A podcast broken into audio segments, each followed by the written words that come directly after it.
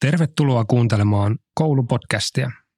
Tänään meillä on vieraana hypnoottisen kirkas vuorovaikuttaja ja ajattelija, empaattinen aivotutkija Katri Saarikivi.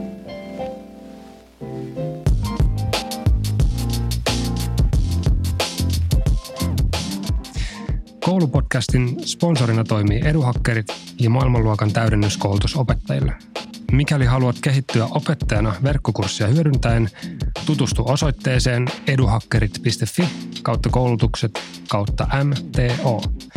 Ja osoite vielä kerran eduhakkerit.fi kautta koulutukset kautta MTO.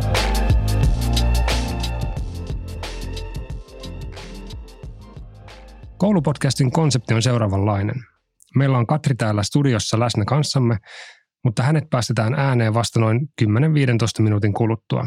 Sitä ennen podcast-studiomme vakio-opettajat Pekka Peura, Sara Peltola ja Jouni Koponen keskustelevat keskenään vieraan edustamasta aiheesta opettajien, koulujen ja oppimisen näkökulmasta. Studiovieraalle on annettu kynä ja paperia, johon hän voi tehdä muistinpanoja keskustelumme aikana, mutta hänelle on annettu ohjeistus, että vaikka miten tekisi mieli kesken meidän keskustelumme oikoa meidän mahdollisia väärinymmärryksiä ja virhekäsityksiä, sen saa tehdä vasta alkukeskustelumme jälkeen. Kaikki, jotka katsovat podcastia YouTuben kautta, voivat tarkkailla, milloin vieraamme tuskainen ilme tai vääntelehtivä elekieli antaa merkkejä, että nyt me studioisännät ja emännät ajatellaan jotain asiaa hyvin mustavalkoisesti, naivisti tai jopa virheellisesti. Välittömästi alkukeskustelumme jälkeen vieras pääsee ääneen ja korjaamaan virhekäsityksiämme. Aloitetaan. Tämä on koulupodcast. Ja voisi lähteä suoraan äh, liikkeelle tuosta, niin mitä me tiedetään aivoista, äh, neurotieteestä. Ja, ja mulla on mielessä tämmöinen äh, internetistä löytynyt ajatus, en, en muista lähdettä, mutta joku on sanonut joskus, että jos ajateltaisiin, että se mitä me tiedetään aivoista olisi tuhannen metrin juoksukilpailu, tai siis kaikki mitä aivoista voi tietää olisi tuhannen metrin juoksukilpailu, niin se kuinka pitkälle me ollaan mennyt, edetty tällä hetkellä, niin olisi noin 50 senttimetriä. Ja mua niin kuin kiinnostaa, en tiedä onko ollenkaan totuudenperää tai mitään, mutta niin kuin kiehtoo asia, että paljon tieto lisääntyy ja silti me ei tiedetä juuri mitään. Jouni, mitä ajatuksia sulle tulee? Joo, mä jotenkin niin kuin mielessäni näen, että ei tarvitse mennä niin kuin montaa vuosikymmentä taaksepäin, niin laitettiin niin kuin, että aivotutkimus oli sellaista, laitettiin niin kuin vähän sähköä aivoihin ja katsottiin, että nouseeko käsi tai niin kuin, luppaako toinen silmä, että selkeästi ei ollut ihan oikea kohta. Että, että kun neurotieteessä tuottaa valtavasti uutta tietoa miten, meidän aivo, miten meidän aivot toimii. Et pitäisikö meidän niin kuin oppimisessa ottaa, onko se niin kuin jotenkin semmoinen niin kuningastiede, mikä meidän pitäisi niin kuin tavallaan nostaa siihen niin kuin keskiöön, keskiöön niin kuin oppimisen kannalta, koska oppimisen on kuitenkin käytännössä aina kysymys jollain tavalla kognitiivisista prosesseista. Ja sitten ehkä nostaisin tähän, tähän ähm, tämän ajan ilmiötä, eli kun kouluissa ja opettajahuoneessa, niin meillä nousee huolta nuorten, nuorten ylipäätään niin kuin jaksamisesta ja ehkä niin kuin itseohjautuvuudesta. Esimerkiksi, että äm, jaksaako nuoret lukea enää niin kuin pitkiä tekstejä tai jaksaako nuoret niin kuin keskittyä enää, enää niin kuin, äm, ylipäätään niin kuin pitkäjänteisesti mihinkään. Ja myöskin meidän yhteiskunta muuttuu hirveän pirstaleiseksi. Mobiililaitteet, hypertekstit, kaikki on semmoista nopeata, nopeata ja lyhyttä ja pirstaleista kun meidän aivot on plastisia, niin muokkaako tämä maailma meidän aivoin niin kuin myös, onko tähän mitään vastalääkettä, pitäisikö meillä olla huolissaan, pitäisikö meidän jotenkin niin kuin vaikka kouluna instituutiona koittaa niin kuin pitää meidän aivot ikään kuin sellaisina ja kehittää niitä siihen suuntaan, että me kyettäisiin sen pitkäjänteiseen työhön. Mitä Sara mieltä? Ehkä liittyy jos noihin Jounin kelloin tuli kaksi, kaksi asiaa mieleen. Ehkä ensimmäinen se, että että jos miettii niin kuin omia tavallaan opettajaopintoja ja sitä silloin, kun me opiskeltiin opettajaksi, niin kuitenkin aika yllättävän vähän puhutaan niin kuin aivoista ja niin kuin neurotieteestä ja niin kuin kognitiotieteistä silleen niin kuin, et, et puhuttaisiin sillä tasolla, että okei, että, että miten nämä niin kuin liittyy tietyllä tavalla ihmisten käyttäytyminen ja niin kuin ryhmä, ilmiöt sitten liittyy niin kuin just aivotutkimukseen. Että teilläkin oli kuitenkin psykologia sivuaineena. Ehkä sieltä sitten tuli tavallaan niin enemmän sitä ammennettua, mutta silti se tuntuu, että se jäi ehkä aika ohueksi just verrattuna siihen, että, että mitä sitten on sen jälkeen lukenut vaikka just uudet, uusia tutkimuksia, mitä kaikkea niin kuin tavallaan tulee ja nousee, mikä on sellaista, mikä herättää sitä ajatuksia myös ittenä, itsellä niin kuin opettajana ja opona siitä, että mitä pitäisi koulussa tehdä tai mitä ei ehkä pitäisi tehdä. Ja, ja sitten just tuohon liittyen, mitä, mitä Joon just mietiskelit sitä, että miten tämä millaista aikaa me tällä hetkellä eletään ja miten se liittyy ehkä tähän niin kuin jotenkin tällainen digitalisaatio ja miten se sitten vaikuttaa ihmiseen. Että semmoinen asia, joka on kuitenkin aika niin kuin uusi tietyllä tavalla meillä evoluutiossa, miten kehitty niin kuin sopeutuu sit siihen, niin ehkä tuohon liittyen myös sit se, mikä se on se tasapaino sitten siellä koulussa. Ehkä tasapaino on silleen väärä sana, koska onko siinä niin jotenkin vastakkaista, jos ajatellaan, että meidän tässä opetella niin sosiaalisia taitoja ja jotakin tällaisia, sitten toisaalta pitäisi opettaa myös niin digitaalisia taitoja ja tämmöisiä niin digiajan kansalaistaitoja, ja sitten kuitenkin meillä on tietty määrä vaan aikaa käytettävissämme, niin mikä niin kuin tavallaan se tasapaino siinä välissä, että, että miten me niin kuin, kuinka paljon me tavallaan opetetaan sellaisia niin kuin digiajan kansalaistaitoja ja käyttötaitoja ja kuinka paljon me opetetaan niitä sosiaalisia taitoja. Linkittyykö nämä jotenkin toisiinsa vai onko nämä tavallaan niin vastaiset, koska usein tulee sellainen olo, että ne olisi niin kuin vähän toisiinsa vastakkain. Mitä mieltä Pekka joo? Joo, ja tuohon äh, ylipäänsä, mitä sä puhuit ja sitten Jouni kun sanoi siitä, että ei vaikka jakseta pitkäänteiseen keskittymiseen yömmässä, niin mulla on täytyy tunnustaa opettajana hyvin vahvasti semmoinen mielikuva, että kirjan lukeminen hyvä, pitkäjänteinen keskittyminen johonkin hyvä, TVn kattominen huono, pelailu, digi, ää, nopeasti vaihtuvat asiat huono. Eli mä huomaan, että mä ajattelen tosi mustavalkoisesti – ja vaikka oman tyttären kohdalla, joka on kaksi ja puoli vuotta, niin kyllä ekat kaksi vuotta ei, ei, ei ruutu aikaa ihan vaan sen takia, että tuntuu, että ruutuaika vaikka oppimisen kannalta on paha, paha. ja, ja sen, sen sijaan sitten meillä on niin paljon satuja lukemista. Mutta se, mikä mua kiinnostaa, että onko meillä liian niin kuin mustavalkoinen näkökulma just sen takia, että meillä ei ole vielä kokemusta siitä, että mikä voisi toimia. On, onko oppimisen kannalta pitkään keskittyminen se ainoa oikea tapa vai, vai olisiko vielä joku parempikin tapa? Mä en, mä en osaa sanoa. Niin mä luulen myös siis, jos miettii vaikka, niin kuin mä luin, luin joskus jostain, että kun tuli puhelimet, siis nämä vanhan liiton lankapuhelimet, niin ihmiset oli niin tosi huolissaan siitä, että mitä tämä tekee keskustelukulttuurille, kun mä en näe sitä ihmistä. Mutta mehän pidetään niin puhelimessa keskustelun joka luontaisena niin kuin tapana hoitaa sosiaalisia suhteita. Että onko se myös niin nuorien osalta se, että kun heillä on se kännykkä, siinä he hoitaa sitä niin kuin sosiaalista elämää myös sen kautta, että se ei tavallaan niin kuin, tietyllä tavalla niin kuin huononna sitä, vaan että se niin kuin laajentaa sitä jossain mielessä. Itse asiassa se ei niin kuin vie sitä asiaa huonompaa suuntaan, vaan jossain mielessä parempaa suuntaan, että, että se tuo vaan uusia niin kuin aspekteja siihen jossain mielessä. Hmm. Ehkä tuohon miet- tuli just mieleen mitä puhuit tavallaan Pekka tuosta, että kuinka pitkään keskittyy niin kuin yhteen asiaan ja näin. Ja sitten toisaalta ehkä mä näkisin, että siinä kolikon kääntöpuolella voi olla se, että jos sä saat niin kuin paljon erilaisia ärsykkeitä, että sä kokeet erityyppisiä juttuja, niin sit mä itse näen, että, että se voi ehkä luokkia myös niin kuin luovuutta tietyllä tavalla. Että, että sulla on niin kuin erityyppisiä juttuja, mitä sä kokeilet. Että onko se tavallaan, jos miettii vaikka luovuuden kannalta, niin onko niin kuin luovuuden jotenkin ää, ehtona se, että sä pystyt niin kuin keskittyä aina niin kuin tavallaan pitkäjänteisesti. Toki jos sä haluat saada niin kuin jotain luovaa aikaa, niin sekin vaatii sitä, että sul, niin, sä jaksat sit työstää sitä juttua. Mutta sitten se, että jos sä niin kuin jotenkin että vaatiiko se niinku sellaista, että saa vähän erityyppisiä ärsykkeitä niinku niin paljon. Päästään varmaan tänään luovuuteen syvemminkin myöhemmin, mutta et just se, että miten me ollaan niinku työelämässä ja koulumaailmassa, että ollaanko me aina siinä työorientoituneessa moodissa, joka ei välttämättä ruoki sitä luovuutta, että miten me saataisiin rakenteeseen ehkä, jos, me, jos meidän niinku jotenkin semmoinen nykyajan ähm, visio on, että meidän pitäisi olla hirveän luovia koko ajan, puhutaan paljon ongelmanratkaisusta ja sitä kautta luovuudesta, niin niin mitä niin kuin aivojen näkökulmasta, niin miten me saadaan niin kuin parhaiten sitä luovuutta? Että se varmaan vaatii jotain pysähtymistä ja että me ainakaan niin kuin, meillä ei ole hirveä tydyylistä, mistä me niin kuin tehdään. Niin kuin, että se tuntuu, että se ainakaan itsellään ruoki hirveästi luovuutta. Että yleensä ne luovat ajatukset tulee jossain, jossain lenkillä tai suihkussa tai missä ikinä. Että mä oon jotenkin semmoisessa niin kuin, teen jotain, missä mun ei tarvi ajatella niin kuin mitään. Sitten vielä jos opettajana arvostaa luovuutta tai, tai luovuuden kehittymistä, niin silloin me haluttaisiin, että meillä olisi myös jotain työkaluja tai sapluuna, että miten mä nyt opetan tätä luovuutta, mitä mun pitää tehdä niin kuin koulussa, koulupäivän. Joo, ja ehkä tuohon liittyen tavallaan just se, mitä, mitä nämä nyt on siitä, että ja, ja just Pekkakin siitä, että, että okei, että toisaalta pitäisi olla niin kuin jotenkin tehtävä vapaata aikaa tavallaan sille luovuudelle. Ja sitten tosiaan työkaluja, niin sitten jotenkin mä näen, että siinä on se riski, että sitten tulee, että nyt meillä on tämä luova aika. Ja sitten tavallaan sitten se on niinku tehtävä sen luovalle ajalle, että nyt ollaan luovia, niin sitten tavallaan se, että silloinhan sitten tulee kuitenkin, sit, että miten sä tasapainottelet sen kanssa, että sitten tavallaan, että, että sä oikeasti tavallaan luotat siihen prosessiin, että jos meillä on nyt tästä tämmöinen niinku vapaa aika, niin sitten jotenkin, että sä antaisit luottaisit siihen, että siinä on sitä tilaa, niin sitten se niin kuin luovuus kumpuaa siitä tilasta.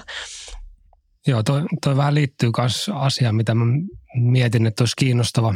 Katsotaan päästäänkö Katrin kanssa siihen, että nyt, nyt miten koulupäivät on organisoitu tai järjestetty. Nähän tulee annettuna se systeemi sekä opettajalle että oppilaille. Ja just puhutaan, että jos siellä halutaan olevan vaikka luovaa aikaa, niin sehän pitäisi viedä rakenteisiin, mutta myös puhuttiin siitä niin kuin pitkäjänteisyydestä, niin mikä on vaikka pitkäjänteistä harjoittelua minuutteina, koska nythän meillä, jos koulupäivässä voi olla kahdeksan eri oppituntia, jos ne vetää 8 tuntia 45 minuutin mittaisiksi, niin siinähän on paljon vaihtuvuutta rakenteellisesti. Niin pitäisikö olla vaikka, että koko päivän saa keskittyä johonkin vai, vai, vai onko se 45 minuuttia riittävästi vai jopa liikaa, että pitäisi vielä nopeammalla syklillä vaihtaa aihetta tai teemaa. Niin ja sitten pitkäjänteisyyttä myös ehkä niin kuin tavoitteista, että meillähän on arviointitavoite pohjasta kouluissa, niin millä tavalla vaikka koko yläkoulupolun olisi selkeänä tavoitteet ja niitä pystyisi ikään kuin sit sen koko koulupolun ajan tai yläkouluajan niin kuin mennä niitä tavoitteita kohti. Että sehän on, kyllähän niin kuin sanotaan, että kolmevuotinen tavoite on jo niin kuin aika, aika niin kuin pitkä tavoite. Ehkä mä jotenkin tuosta pitkäjänteisyydestä nappaa verran kiinni, mä palaan vähän Pekka siihen, mitä sanoit just siitä ruutuajasta, että jotenkin, mulla on kanssa neljävuotias lapsi ja mä oon miettinyt sitä, että miten, niin kuin, että miten sä tasapainottelet tämän jutun välillä. Ja mä itse on ollut se, että mä itse en niin kuin, esimerkiksi pelaa hirveästi.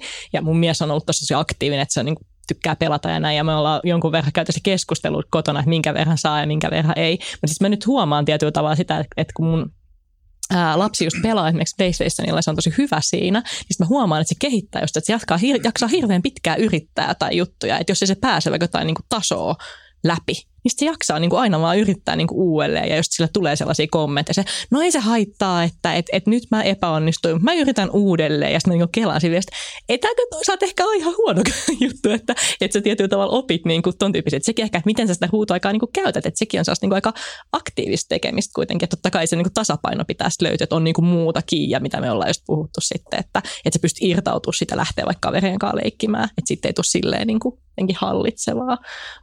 Meitän tähän ehkä tämän vuosien trendisanan itseohjautuvuuden, joka varmasti liittyy siihen pitkäjänteisyyteen. Että, että jos haluaa tehdä jotain, niin kuin keskittyä johonkin asiaan, nyt vaikka niin kuin, mä haluan tehdä tunnin ajan jotain, niin mä sitten laitan sen kännykän oikeasti johonkin toiseen huoneeseen.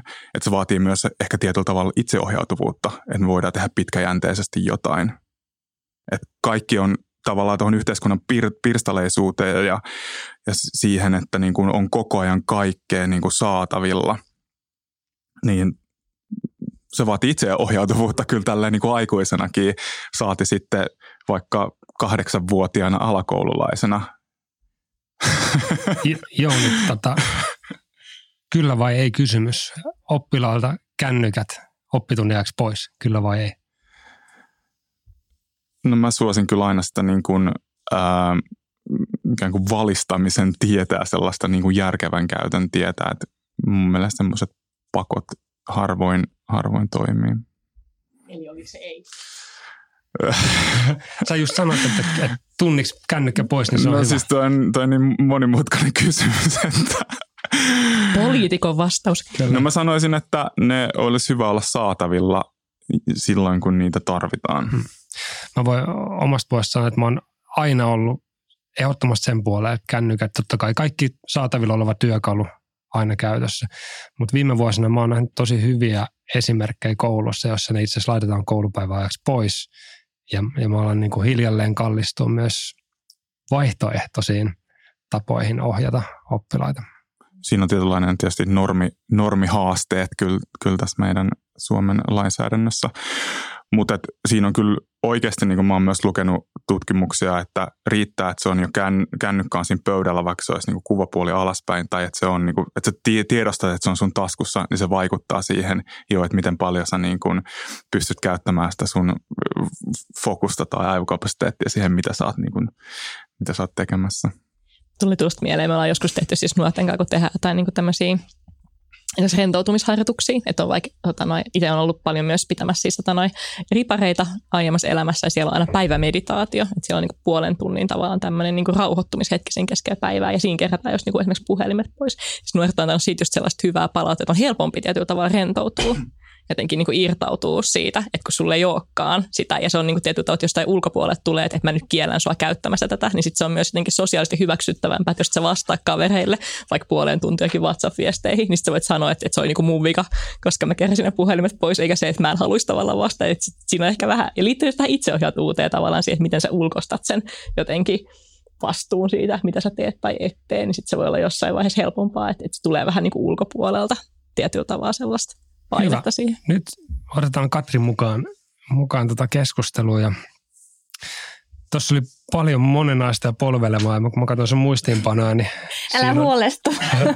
mä en tehnyt nyt ihan tehtävän mukaisesti, että mä kirjoitin siis muistiin, että mitä te puhuitte, että minkälaisia mainioita pointteja sieltä tuli, että, että, että pysyin niin kuin kärryillä, kun en itse osallistunut.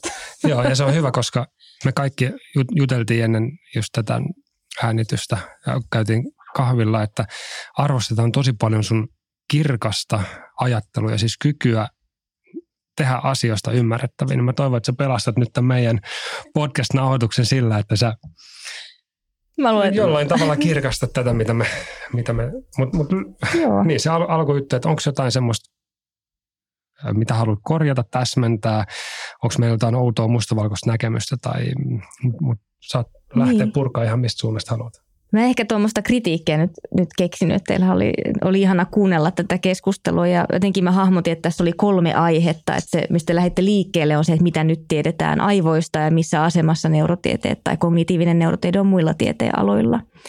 Ja tota, on kiinnostava kysymys, että kuinka paljon tiedetään, koska mistä tiedetään, mitä kaikkea voisi tietää. Pitäisi ensin tietää, että mitä kaikkea aivoista voisi tietää, jotta voisi määritellä, että mikä osuus siitä nyt on, on niin kuin tiedossa. Mutta kyllä se niin on, että viime vuosikymmeninä nuo kuvantamismenetelmät on kehittynyt aika tavalla ja sitä myötä aivotutkimusta on alettu tehdä enemmän. Ja vaikka ne yksittäiset tutkimukset voi olla tosi kapeita, että miten ihminen havaitsee värin oranssin niin kuin suhteessa väriin sininen tai jotain tällaista, niin sitten sit kokonaisuudesta alkaa syntyä uutta ymmärrystä siitä, että miten ihminen toimii. Ja mä itse kun olen siis psykologiaa alun perin tota, opiskellut, niin mua kiinnostaa just se, että miten kognitiivinen neurotiede voi tarkentaa niitä käsitteitä, joita me käytetään ihmisestä.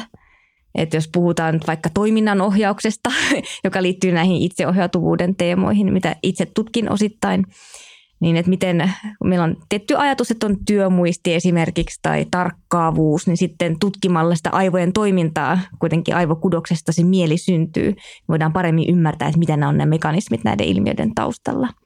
Ja sen takia mä toivoisin, että olisi yhä enemmän vuoropuhelua just eri tieteen alojen ja neurotieteen välillä, että mitä nämä tarkoittaa nämä löydökset vaikka just kasvatustieteen näkökulmasta ja miten ne voisi auttaa kasvatustieteilijöitä ymmärtämään sitä ihmistä paremmin.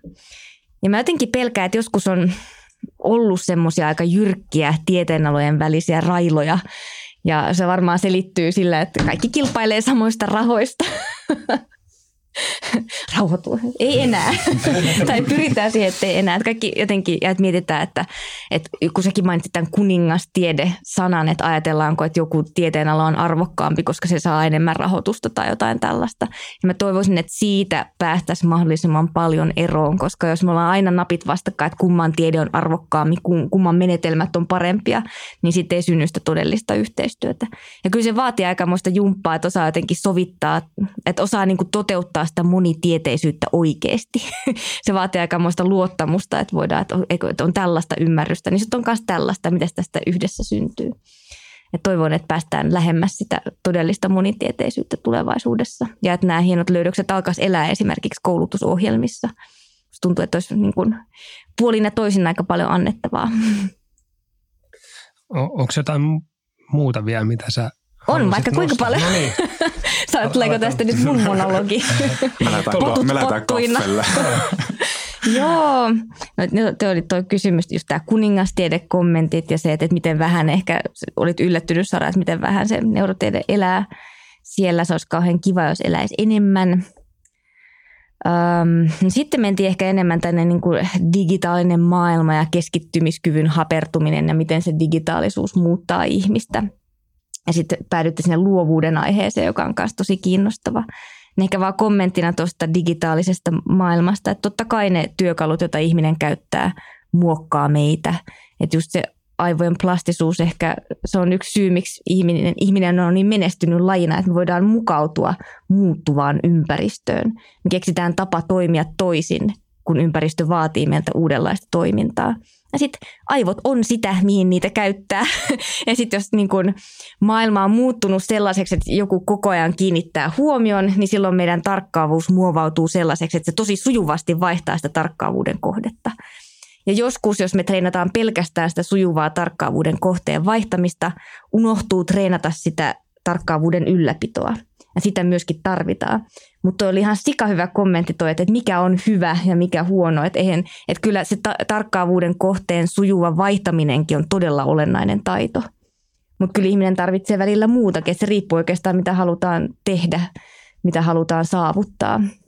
Mutta kyllä mä sanoisin, että aika vaikeaa tulee ihmisellä olemaan, jos ei ole minkäänlaista tarkkaavuuden ylläpidon kykyä. Että kyllä sitä tarvitaan monenlaisia asioita, ihan vaan niin vaikka hyvään keskusteluun. että jaksaa kuunnella yhtä ihmistä riittävän pitkään. No sitten tuo luovuus ja itseohjautuvuus, ehkä ne on viimeiset asiat, joista mä yritän nopeasti sanoa jotain. niin tota, Sara, sä mietit, että onko niinku luovuuden ehto se keskittyminen ja sitten toisaalta semmoinen monipuolinen altistuminen erilaisille ärsykkeille. Aivan varmasti just se semmoinen avoin ja utelias suhtautuminen maailmaan ruokkii luovuutta, että pystyy omaksumaan monenlaisia näkökulmia ja sitten mielessään yhdistämään niitä uudella tavalla. Mutta se just, mistä, mistä Jouni puhuu, että parhaat ideat tulee suihkussa, niin se selittyy sillä, että, se, että on, on näyttöä siitä, että ihmisille tulee enemmän ideoita päähän, jos on jouten. Et silloin tietynlainen aivoverkosto pääsee aktivoitumaan, mieli pääsee harhailemaan ja se mielen harhailu, vaikka se kuulostaa tehottomalta, se näyttäisikin olevan todella tämmöinen olennainen taito ja olennainen mielentila just sen uuden keksimisen kannalta. Et kun tavallaan ajattelu ei koskaan lopu, paitsi sitten kuolemassa. niin tota, se, mitä ihmis, ihmisen aivoissa tapahtuu, kun ei ole mitään mihin keskittyä, on se, että ajatukset lähtee harhailemaan. Ja sitten sieltä voi löytyä jotain tosi uutta ja yllättävää, joka ei pääsisi esiin silloin, jos on tosi keskittynyt ja suorittaa jatkuvasti. Ja sitten jos mennään siihen, että no miten tätä sitten opettaa, tätä luovuutta, eli käytännössä jouten oloa ja omien ajatusten kuuntelua, mä luulen, että se menee just niin, että kyllähän onhan kaikenlaisia menetelmiä ja luovuutta voidaan opettaa, voidaan saada enemmän niin kuin, äm, ihmisiä keksimään enemmän epätavallisia ajatuksia, vaikka tämmöisiä niin kuin design-menetelmiä opettamalla. Mutta mun mielestä kaikista olennaisin taito olisi just se itse tuntemus ja itse kontrolli, eli just se toiminnan ohjaus, joka on sen kaiken itseohjautuvuuden perusta. Että ihminen oppisi käyttämään aivojaan tavallaan, tämä on niin kamala sanoa tällä tavalla, koska ihminen on aivonsa. Mutta että oppisi käyttämään, niin kuin tunnistamaan, että nyt mun aivot on tässä tilassa ja jos haluan keskittyä, niin tarvit, täytyy päästä toisenlaiseen tilaan. Jos haluan ajatella luovasti, niin pitää päästä vielä kolmannenlaiseen tilaan. Ja mi- mitä, miten voin muokata ympäristöä, niin mihin seuraan mun pitää mennä, mitä työkaluja mä tarvitsen, että mä saan aivoni siihen tilaan, että se tulee ulos sitä tavaraa, mitä ympäristö minulta nyt vaatii tai mitä itse haluan. Opet, Nyt äkkiä, tulkaa väliin, että mä en jatka. Siis, opettajan näkökulmasta toi ainakin mulla, siis vaan mitä sä just kerroit, että tuohon itsetuntemukseenkin liittyy, niin mä huomaan, että on todella paljon, mitä me koulussa ei tehdä. Ja, ja tuntuu siltä, että on niin kuin tässäkin niin uuden ääressä, että, että tulevaisuudessa on kymmeniksi vuosiksi paljon opittavaa ja kehitettävää myös opettajan näkökulmasta, niin se tuo tämmöistä mielenkiintoa ja motivaatioa siihen yksi juttu vielä, pakko kun mun lukee täällä isolla kännykkä pois, niin saanko mm-hmm. vielä sen sanoa nopeasti, kun Jouni sä puhuit siitä, että on, on näitä tutkimuksia, joiden mukaan, jos se, että kännykkä on pelkästään pöydällä, niin se häiritsee keskittymistä. Niin se tutkimus menee niin, että oli kolme ryhmää ja niillä oli eri määrin kännykkä mukana tämmöisessä kokoontumisessa, jossa ne teki semmoisia tehtäviä, jotka nimenomaan edellytti sitä toiminnanohjausta, eli tarkkaavuutta, työmuistia, joustavaa kognitiota. Ja niillä, joilla se kännykkä oli pöydällä, suorituminen oli kaikista huonointa. Niillä, joilla se oli taskussa, suoriutuminen oli tokaksi huonointa. Ja niillä, joilla se oli niin kuin huoneen ulkopuolella, suoriutuminen oli parasta. Että se niin kuin suoriutuminen vaihteli sen kännykän läheis, niin kuin sen etäisyyden mukana, mikä on aika tärkeä signaali sille, että jos ei tehdä jotain, mihin se kännykkä liittyy spesifisti, niin sitten kannattaa laittaa se pois. Mutta jos, et, jos mikään nyt teidän kanssa ei tarvita kännyköitä, paitsi jos me halutaan googlata jotain. Silloin se on hyvä, että se on mukana. Mutta miksi, miksi sen pitäisi olla mukana, jos ei tehdä jotain, mihin se kännykkä liittyy? Kyllä. Se on Katri tosi kiva seurata, koska sä oot niin innostunut sun asiasta. Se jotenkin välittyy, välittyy sun kuulijoihin ja vaikka, vaikka itse istunut suuressa yleisössä kuuntelemassa sua, niin jotenkin sieltä tulee se asian vilpitön innostuminen ja tietysti se huikea tieto, tie, tieto asiasta. Ähm, me ollaan kiinnostuneita aina meidän vieraiden työurista ja sitten toisaalta omista koulupoluista. Et tyypillisesti ihmiset, jotka on jollain tavalla oppimisen kanssa tekemisissä, niin heillä on jollain tavalla semmoinen tietynlainen merkityssuhde sinne omaan, vaikka omaan sinne peruskoulupolkuun. Saattaa olla positiivinen merkitys tai negatiivinen merkitys. Jos sä vähän johdatat meidät sun omaa koulupolkuun, millä tavalla koulu on merkityksellinen ja miten sä oot päätynyt siihen, missä sä oot nyt ja mitä kaikkea. Sä liikut niin sujuvasti tie, tiederajojen yli, niin mitä kaikkea sä myös teet? Tuli moniosainen kysymys, niin. mutta... Sitten keskeyttäkää heti, jos menee monologis, kun on vähän tylsiä. Mä kävin peruskoulun tuolla Meilahdessa on semmoinen The English School. Se alkaa leikkikoulusta, eli sinne mennään viisivuotiaana ja sitten siellä olisi voinut olla myös lukion, mutta silloin mä lähdin Ressun lukioon. Eli mä olin enkkulaisessa ja sitten lukion kävin Ressussa. Ja siellä englantilaisessa koulussa oli tämmöinen hyvin perinteinen opetus. Tota, sinne oli toki pääsykokeet, että et, et sillä tavalla sinne valikoitu oppilaita, joilla esimerkiksi ei ollut vakavia tarkkaavuushäiriöitä, mikä sitten salli sen, että luokkakoot oli aika isoja. Et mulle kesti kauan ymmärtää, koska meidän luokkakoko saattoi olla vaikka 35, eikä sitten mitään ongelmaa. niin mun kesti kauan ymmärtää, kun aina puhuttiin, että luokkakoot on liian suuria, että 20 huidellaan. Mä, mitä? Miten niin suuria? Että et tämmöinen oma niin kuin, tota, historia on värittänyt ehkä sitä, mutta siellä tosiaan oli nunnia jossain vaiheessa vielä opettajana oli niin kuin täydellinen auktoriteetti ja muistan esimerkiksi ekalla luokalla oli, kun tehtiin tehtäviä, niin sitten ää, nun, tota, opettaja kävi, käveli ympäri ja laittoi niin kuin leiman, että kuinka hyvin se tehtävä oli mennyt. Sitten oli arvosteluasteikko niin kuin poor-excellent, eli surkeasta erinomaiseen. Siis erilaisia leimoja. Leimoja, ja ne oli enkelileimoja. Ja se excellent-enkeli, sillä sädekehä loisti ja se oli täydellisen onnellinen enkeli, että jos sen sai, niin excellent. Se poor, uh, poor enkeli itki ja se sädekehä oli tippunut. Eli, oli... eli olet niin huono, että enkelitkin itkevät. Nimenomaan, se sai niinku tupla merkitys, että, että, että niinku se auktoriteetti oli niin hyvä, hyvä, että ei ollut mitään järjestyshäiriöitä, koska jos ei totellut sitä nunnaa, niin sen lisäksi, että loukkasi sitä nunnaa, niin loukkasi myös Jumalaa. Että, tota, et järjestys oli hyvä, keskittymisrauha oli hyvin, hyvin mutta tota, aika tavallaan se meni silleen, että äm, et oppilaat oppi, jos oppi, ja ne, jotka oli hyviä, niin oli hyviä. Ja meillä oli kyllä tosi hyvä luokka sillä tavalla, että ihmiset auttoi toisiaan, ja tehtiin niin kuin spontaanisti silleen, että mä en tajunnut jotain, niin mä menin kysymään Elisalta, että miten nämä matskun tehtävät menee. Mutta jotenkin siellä pärjäs. ja sitten lukiokin meni aika tavalla just silleen, mä oon tämmöinen päivää ennen pänttäjä, niin sillä pärjäs aika pitkälle. Um, et jotenkin sanoisin, että – vasta yliopistossa ja vasta tutkimuksen myötä on alkanut tajuamaan, mitä se oppiminen oikeastaan on.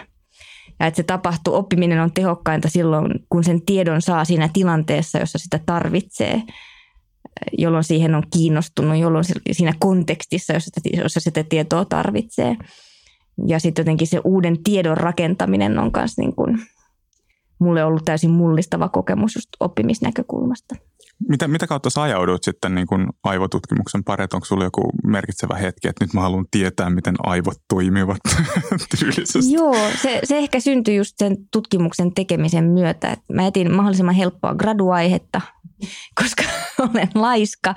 Ja sitten oli jotenkin kiire valmistua ja sitten niin kuin, kun Helsingin psykonlaitokset tehdään tosi paljon aivotutkimusta, kun meillä on ollut se kognitiivisen aivotutkimuksen yksikkö vuosikymmeniä, niin sitten tie, kaikki tietää, että ne neuron puolen gradut voi olla vaikka 35 sivua, että tosi lyhyitä.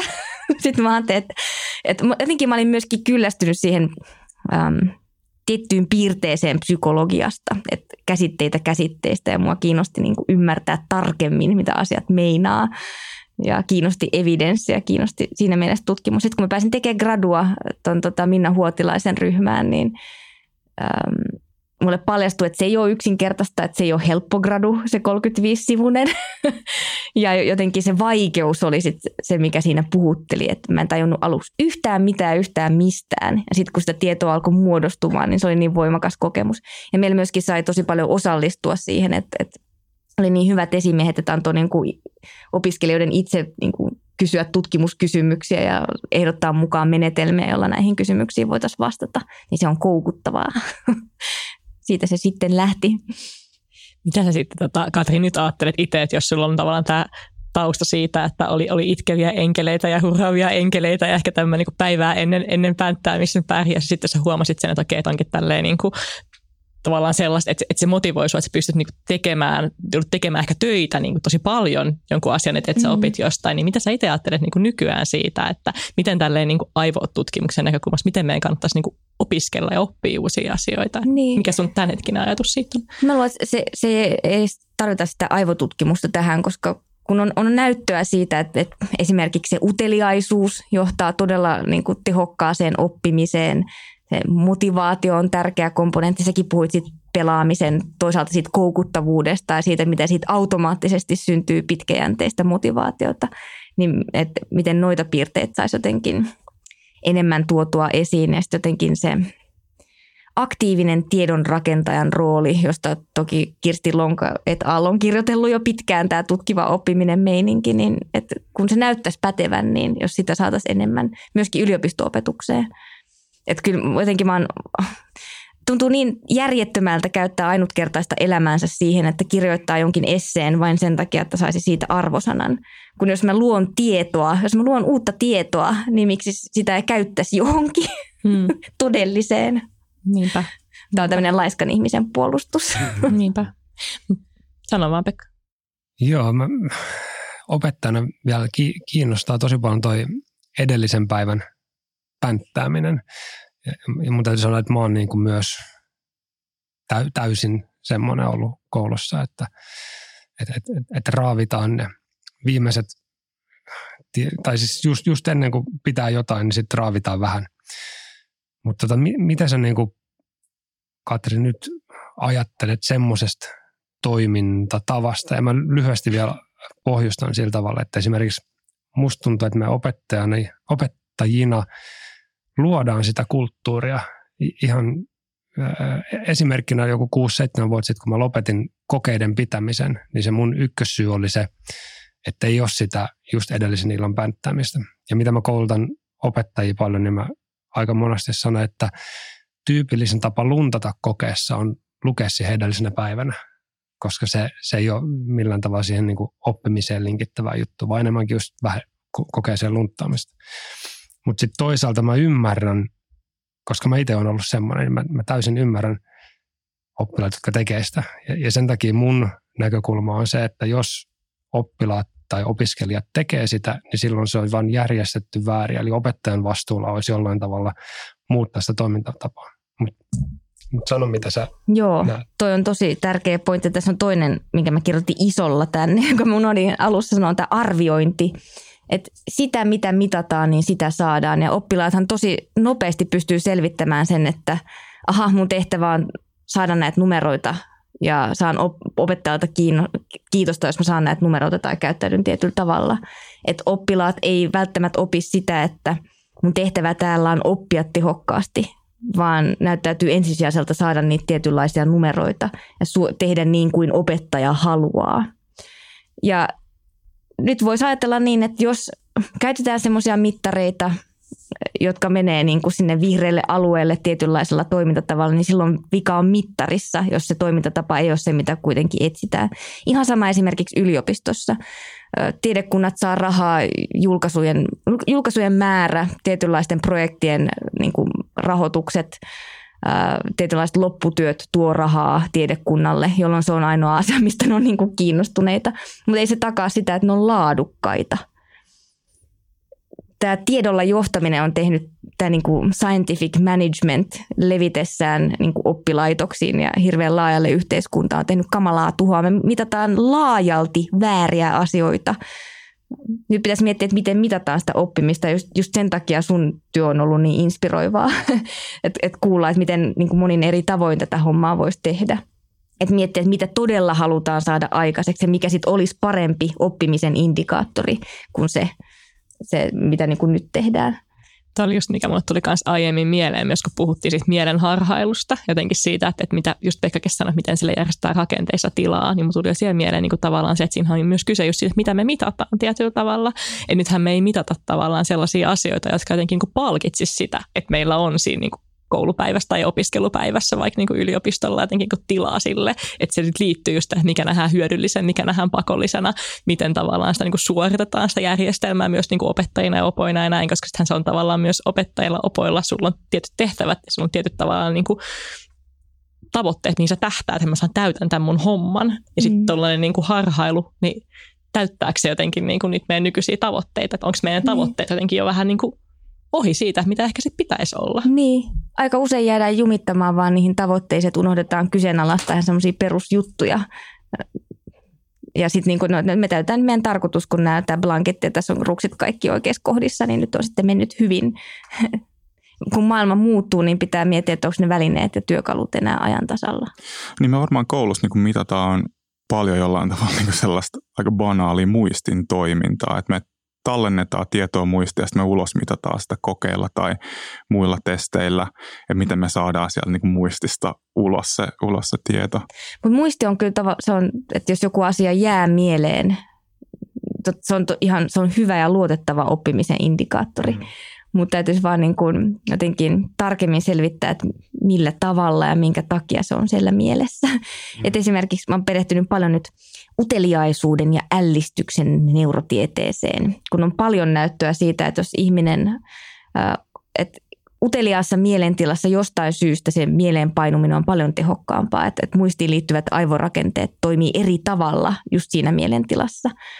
Niin että kyllä se muistaminen on olennaista sille oppimiselle tietenkin, mutta että miten, että jos mitataan pelkästään sitä muistamisen lopputulosta, niin se viesti voi olla väärä silloin se viesti on se, että, että sun pitää vaan muistaa toi. Sen sijaan sen viestin pitäisi ehkä olla, että, että kiinnostut tästä ja opit tekemään sillä tiedolla asioita. Mutta avata hei nopeasti, että ylipäätään kun puhutaan muistista, että mitä se käytännössä tarkoittaa, että jos meillä on joku asia, että me muistetaan se, että onko se jonkunlainen niin verkkomainen rakenne, että me päästään niin kuin siihen niin kuin ikään kuin, jos meillä on enemmän teitä siihen ikään kuin dataa, mikä siellä on jollain tavalla verkossa, verkossa niin että mitä enemmän siellä on niin reittejä, sitä helpommin päästään sinne käsiksi. Ja mm. miten se, niin kuin, mitä aivotutkimus tietää nyt muistista niin kuin ihan sit perustoiminnasta? Niin. Mä en ole muistitutkija.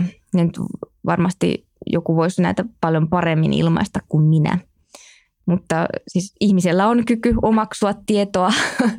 Muistaminen, ja voisi ajatella, että on, siinä on monia vaiheita, että on se tiedon vastaanottaminen, omaksuminen, kerääminen eri aistien kautta. Sitten on sen muistijäljen niin kuin vahvistaminen, sitten on mieleen, sen niin kuin muist, muiston olemassaoloista on se mieleen palauttaminen eri tilanteissa. Jonkun teorian mukaan voi olla, että ihminen muistaa ihan kaiken, että tavallaan niin kuin melkein kaikki elämästä painuu mieleen, mutta sitten sit sitä ei saa haettua sieltä, että se on se hakutoiminnon niin kuin ongelma.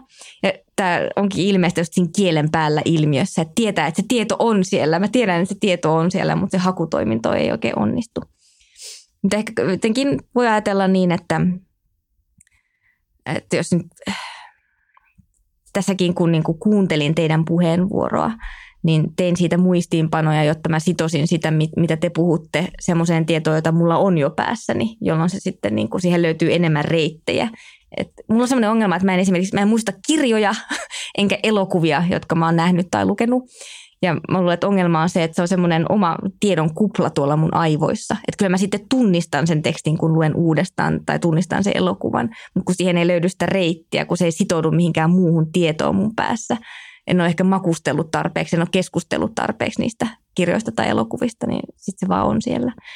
Mutta käytännössä voi ajatella niin, että tieto on niin kuin, no kun ihminen palauttaa mieleen jonkun tapahtuman, niin tavallaan siinä tilanteessa aktiivisena olleet verkostot aktivoituu uudelleen. Että tavallaan niin kuin simuloi niitä asioita, mitä on omaksunut.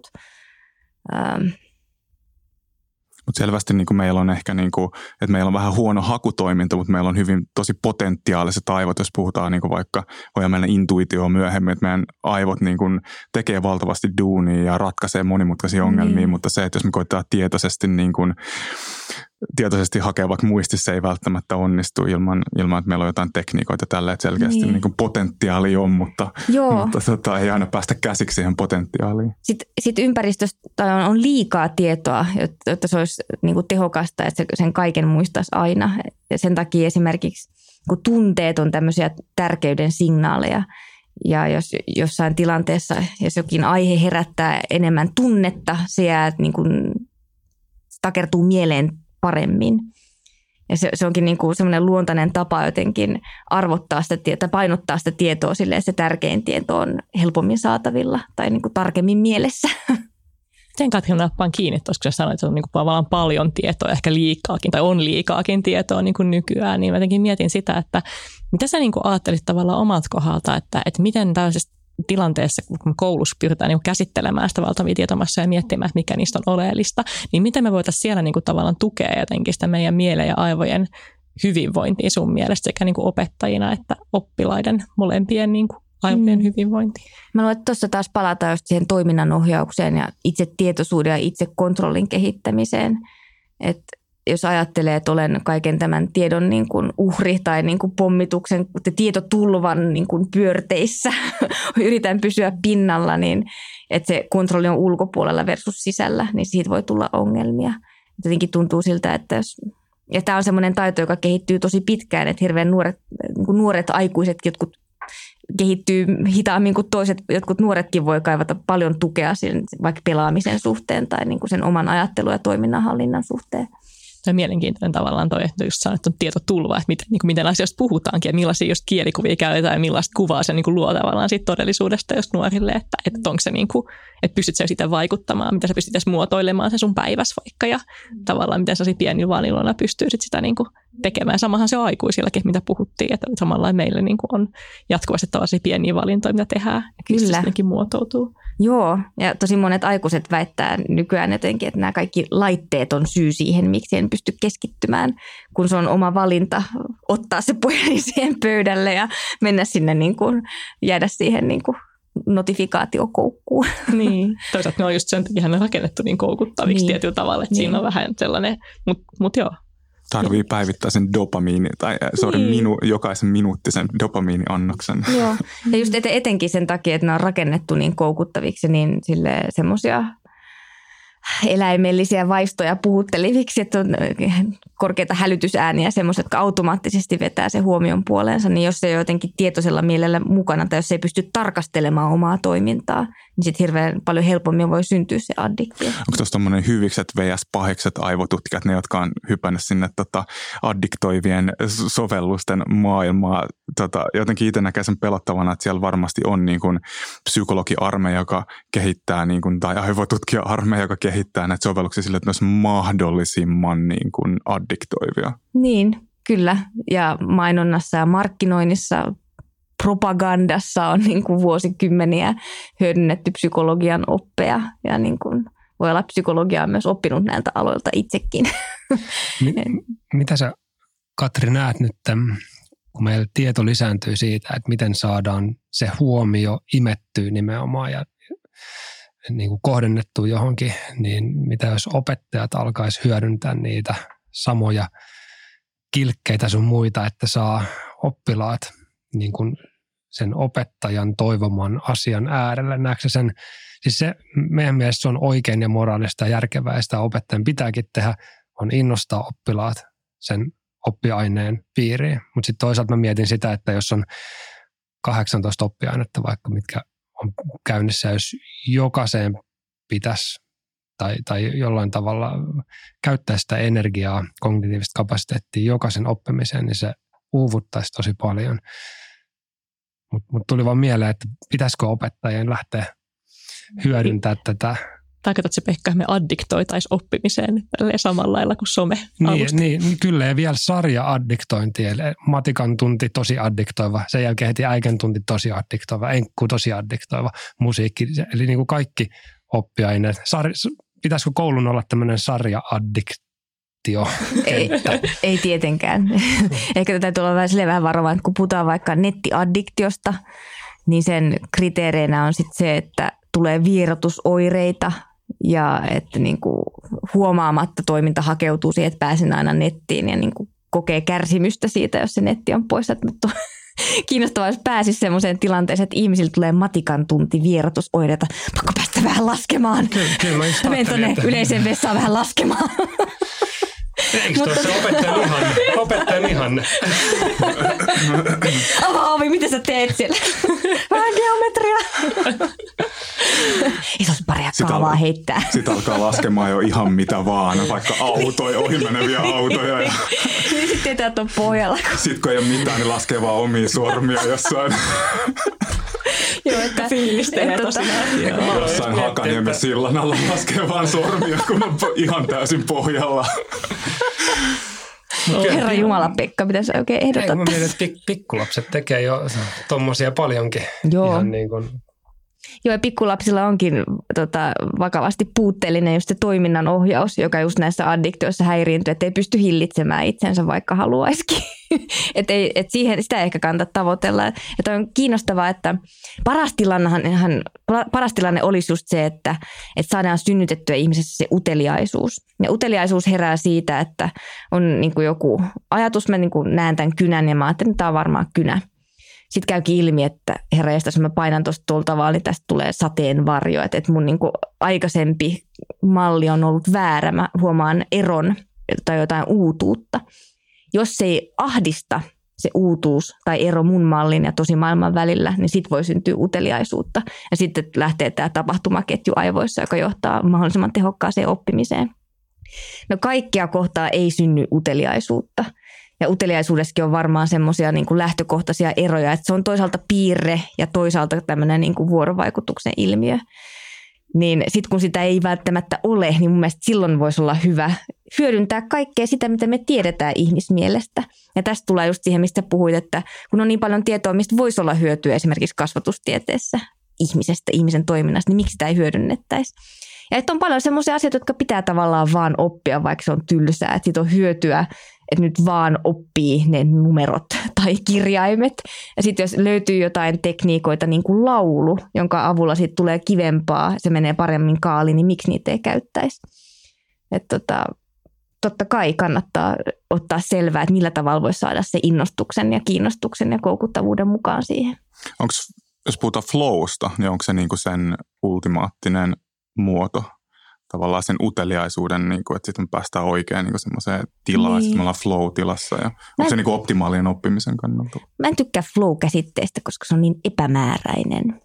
Mm. Jos katsoo vaikka sitä, että minkälaiset, minkälaista aivotutkimusta aiheeseen liittyy, niin esimerkiksi semmoiset aivooskilaatiot, jotka liittyy myös niin kuin tylsyyteen, voi, voi niin kuin, äh, niin kuin kuvata sitä flow-tilaa et yksi määritelmä, olen ymmärtänyt, että flow on sitä, että mä osaan jonkin asian niin hyvin, että se sujuu kuin itsestään ja pystyn niin kuin vaan olemaan siinä niin kuin näin, mikä tarkoittaa sitä, että joku toiminto on automatisoitunut siinä määrin, että mä pystyn vaan niin kuin nauttimaan siitä sujuvuudesta – Onko se niin tavallaan, että jos mä istun merenrantakalliolla ja katson vaan aavaa merta, niin mä pääsen semmoiseen niin kuin, ikään kuin ehkä, ehkä flowhun liitetään jotenkin sellainen hirveä työorientaatio, että sä oot niin. semmoisessa state of mind, että sä pystyt tekemään paljon kaikkea, ja, mutta sitten myös, että sä katsot takkatulta. Tai mutta niin mun mielestä toi ei ole flowta, toi on just sitä ajatuksen harhailua ja sen... Niin se on sen, sitä joutotilaa. Niin sen default mode networkin mm. aktivoitumista, joka on miellyttävää Sitten sit samaan tilaan voi päästä, jos niinku vaikka ajaa auto, auton ajaminen tai pyöräily on yleensä aika automatisoitunut toiminto tai kävely. Mm. Ajattelin tuota, kun sanoit, että jos nähdään aivokuvantamisesta tavallaan vähän samanlaista, niin. Niin kuin, samanlaista käppyrää, niin, niin, jos puhutaan flowsta tai sitten vaikka jostain takkatulen katsomisesta, niin onko niissä jotain niin kuin tavallaan samankaltaisuutta, sitä jos, niin kuin meinasin. Jos ajatellaan, että flow on sitä, mitä siinä, esimerkiksi mm. siinä tutkimuksessa mitattiin, niin sit se, se, siinä on just toi ajatuksen harhailun komponentti. Mutta mut se, silloin sehän ei ole tavallaan se optimaalinen kenties sen oppimisen kannalta. Ja mun mielestä tästä tulee just se, että moni ajattelee, että, oppi, että käy kuuntelemassa hyvän luennon ja ai se tuntui tosi hyvältä, että mä opin ihan sikana. Voi olla, että siitä ei oikeastaan jäänyt päähän mitään, tuli vaan hyvä fiilis.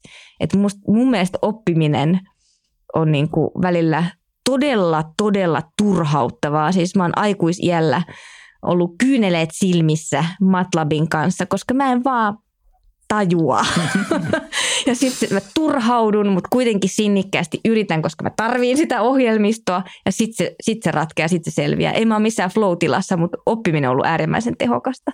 Tuletko myöhemmin sit, kun sä oot tavallaan ratkonut niitä, niin oot päässyt siitä tavallaan? Koska mä itse näen, jos miettii niin kuin opona, niin mä näen, että flow liittyy myös se niin kuin haastavuus tietyllä tavalla. Että sen takia se mun niin, mielestä ei nyt, ole nyt sitä, flow alkaa tarkoittaa niin ihan kaikkea. Et silloin se on mun mielestä tosi huono käsite niin jos se liittyy tavallaan se haastavuusakseli ja sitten se jotenkin niin, niin jos, jos, on, jos on sekä sitä, että se on helppoa ja niin kuin sujuvaa ja niin kuin joustavaa ja tällaista miellyttävää ja niin kuin engageavaa, mutta kuitenkin myös haastavaa. Sitä se mm. tarkoittaa kaikkea. Et mun mielestä kannattaa siis puhua vaan optimaalisesta oppimisen tilasta. Niin se on ehkä vähän trendisana kyllä flow. Että... Otetaan tota ongelmanratkaisuun liittyen ja mä, paljon puhutaan myös tulevaisuudesta. Tulevaisuus on koko ajan Framilla, ja mä veikkaan, että säkin oot paljon miettinyt tulevaisuutta, niin mulla olisi tämmöinen kysymys, että millaista ajattelua ja ongelman ratkaisua tulevaisuuden työelämä tai elämä ylipäänsä tulee vaatimaan nyt peruskoulussa olevilta nuorilta? Joo, tämän lisääntyneen verkottuneisuuden myötä elämme kompleksisemmassa ympäristössä kuin aikaisemmin, mikä tarkoittaa sitä, että muutos on nopeaa, syy-seuraussuhteet ei ole ilmeisiä. On aina enemmän muuttuja kuin mitä tajutaan ottaa huomioon, jotka selittää sitä, mihin, mihin suuntaan hommat menee. Sen lisäksi tieto, tietoa tulee jatkuvasti lisää. Se osaaminen, on niin kuin vaikea sanoa enää, mitä osaamista tarvitaan, mikä tarkoittaa sitä, että, että nuoret kaikki ihmiset tarvitsevat sitä jatkuvan oppimisen kykyä, josta on jauhettu jo vuosikymmeniä. Elämänmittainen oppiminen nyt jos koskaan, koska ei voi enää tietää, millä taidoilla tulevaisuudessa pärjää, kun homma päivittyy niin nopeasti. Ja sitten semmoinen kognitiivinen joustavuus, mihin sisältyy se kyky tajuta omaa toimintaa ja tarvittaessa muuttaa sitä. Mä luulen, että noilla niin pärjäisi aika pitkälle. Näetkö että tuosta puuttuu tai tuohon voisi lisätä vielä se, mistä on puhuttu tämä itsetuntemus tai itseohjautuvuus? Joo, jotenkin se oman niin kuin ajattelun, ajattelun kyky, oman toiminnan reflektoinnin ja muuttamisen kyky, jatkuva oppiminen. Totta kai ihmissuhdetaidot, jos miettii, niin kuin, jos automaatio lisääntyy, niin että se painottuu aika tavalla ylipäätään tälle korkean verkottuneisuuden maailmassa, niin toisten ihmisten tajuaminen ja ihmisvuorovaikutuksen tajuaminen on aika tärkeää. Mulla on kaksi, kaksiosainen kysymys tuohon liittyen. Pystyykö, jos puhutaan siis itse ohjautuvuudesta, niin pystyykö kaiken ikäiset sitä oppia? Tai onko se sama, samanlaista kaiken ikäisille? Ja toinen kysymys on sitten, että miten sitä voisi treenata koulussa? Niin. Kaikki kaikki ihmiset on itseohjautuvia ja kaikki ihmiset osaa olla itseohjautuvia. Joskus me vaan joudutaan semmoisiin niin kuin organisaatioihin, joissa se, estyy tai sitä estetään, koska ajatellaan, että on parempi, että joku toinen päättää.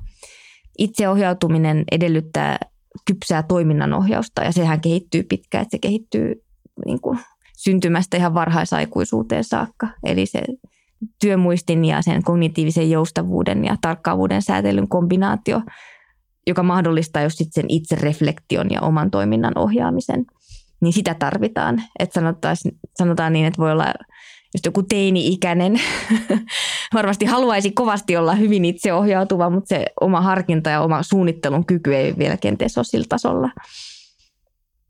Mm. Sitten jos mennään niin kuin työelämään, niin mun mielestä on hauska ajatella, että aikuiset työikäiset ihmiset tarvitsisivat jotain itseohjautuvuuskoulutusta, kun ne sen työorganisaation ulkopuolella varsin hyvin tekee joka päivä niin kuin päätöksiä siitä, että mitä syö ja niin kuin, miten hoitaa aamutoimet ja valitsee puolison, valitsee asunnon, tekee tällaisia merkittäviä päätöksiä ihan itse. Niin miksi parempi kysymys on se, että minkä takia tämän, tätä taitoa ei voi hyödyntää siinä työorganisaatiossa? On, onko tota, sun näkemys nyt, kun sä sanoit, että aikuiset ihmiset osaa jo, nyt tos, joudun kaivaa aika syvältä ajatuksesta, mutta semmoinen muutama viikko sitten Hesarissa oli ää, artikkeli, että on niin kuin, ää, viisi tasoa jossain toiminnassa. Mä en muista, mikä se tarkka sana, oliko se toiminnan taso, Sara Nyökkä, että sä voit kommentoida. Mutta siinä oli kuitenkin, että pitäisi päästä levelille neljä, että et jos niinku kakkosleveli oli, olisiko ollut tein, eikö se oli kehittyminen jossain aivossa? Se oli henkinen Niin joo, oli joo. joo. joo. Ja, ja siinä oli, että leveli neljä on semmoinen, että pärjää hyvin, mutta että 60 prosenttia ai, aikuisista jää sinne kolmostasolle. Mutta onko sinulla mitään tähän? Jotkut on sanoneet, että pitäisi olla aikuisten neuvoloita, koska aika moni on kuitenkin, tai on, on moni, jotka on vähän pihalla. Ehkä se voisi sanoa sille, että aikuiselle on mitään tekosyytä enää. Että aikuisella on ainakin ne niin kuin aivomekanismit kypsyneet, jota tarvitaan tämän kaltaiseen itseohjautuvaan toimintaan. Mutta se on jotenkin aina niin, että ihmisillä voi olla, vaikka mitä taitoja, mutta sitten voi olla, että se, se konteksti, se ympäristö ei niinku salli niiden käyttöönottoa. Tai sitten se ihminen itse ei ole motivoitunut niinku käyttämään niitä taitojaan. Että kyllä mä argumentoisin, että jos on aikuinen ihminen, joka on onnistunut vaikka työllistymään, niin silloin on todistetusti itseohjautuva. Tämä oli, tämä oli mun mielestä myös Katrin mielenkiintoinen, sanoit just siitä, että, että, että, että mitä se organisaatio antaa niin käyttää niitä, mutta sitten toisaalta mä myös näen se, että mitä sä uskallat itse käyttää, koska jos sä oot ollut jotenkin aina organisaatioissa, että missä tietyllä tavalla sitä ei ole jotenkin kuin tuettu, annettu tavallaan, että sulle ei ole annettu niin sitä mahdollisuutta kokeilla, niin se voi olla vähän pelottavaa jotenkin niin kuin ekaa kertaa lähteä ja luottaa just siihen niin. Niin itteensä, että sulla on ne tavallaan niin kyvyt. Mun mielestä on tosi lohdullista, mitä sä sanoit että mäkin mietin, että no tänäänkin mä onnistuin laittaa vaatteet päälle niin, ja tulemaan tänne. Että ehkä mä niin kuin tavallaan pystyn siihen, mutta just se, että jotenkin koska, koska mä itse näen, että, että me kuitenkin niin kuin aika paljon vielä esimerkiksi koulumaailmassa on sitä, että, että hyvin niin kuin pitkälle, ainakin niin kuin sinne korkeakouluihin asti on sitä, että, että aika valmiina tulee, että tavallaan mitä sun pitää tehdä ja sä Joo. meet tänne ja sä pystyt, kun ollaan puhuttu, suorittaa sen tavallaan sen pelin läpi. Että sä meet sinne, sä teet sen niin kuin bare minimum ja sitten sä niin kuin pääset siitä putkesta läpi. Ja sitten mä näen sitä, että tosi usein ihmiset, kun ne menee vaikka yliopistoon, niin siellä se, se vapaus ja just se itseohjautuvuuden vaatimus erilainen, just niin kuin tulee ehkä se pelko ja ahdistus just siitä, että mitä nyt, että pärjääkö mä.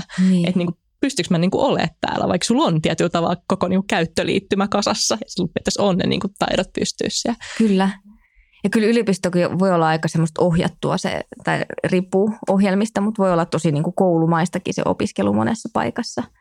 Ja jotenkin se, että nyt jos miettii, että kyllähän tuommoisella, että osaa pelata sitä peliä, niin kyllä semmoisellakin taktiikalla pärjää toistaiseksi työelämässä. Että voi olla semmoisia melko vanhanaikaisia hierarkkisia organisaatioita, jos niin kuin pärjää sillä, että ei hirveästi mokaa ja sitten niin kuin ylenee tasaisesti.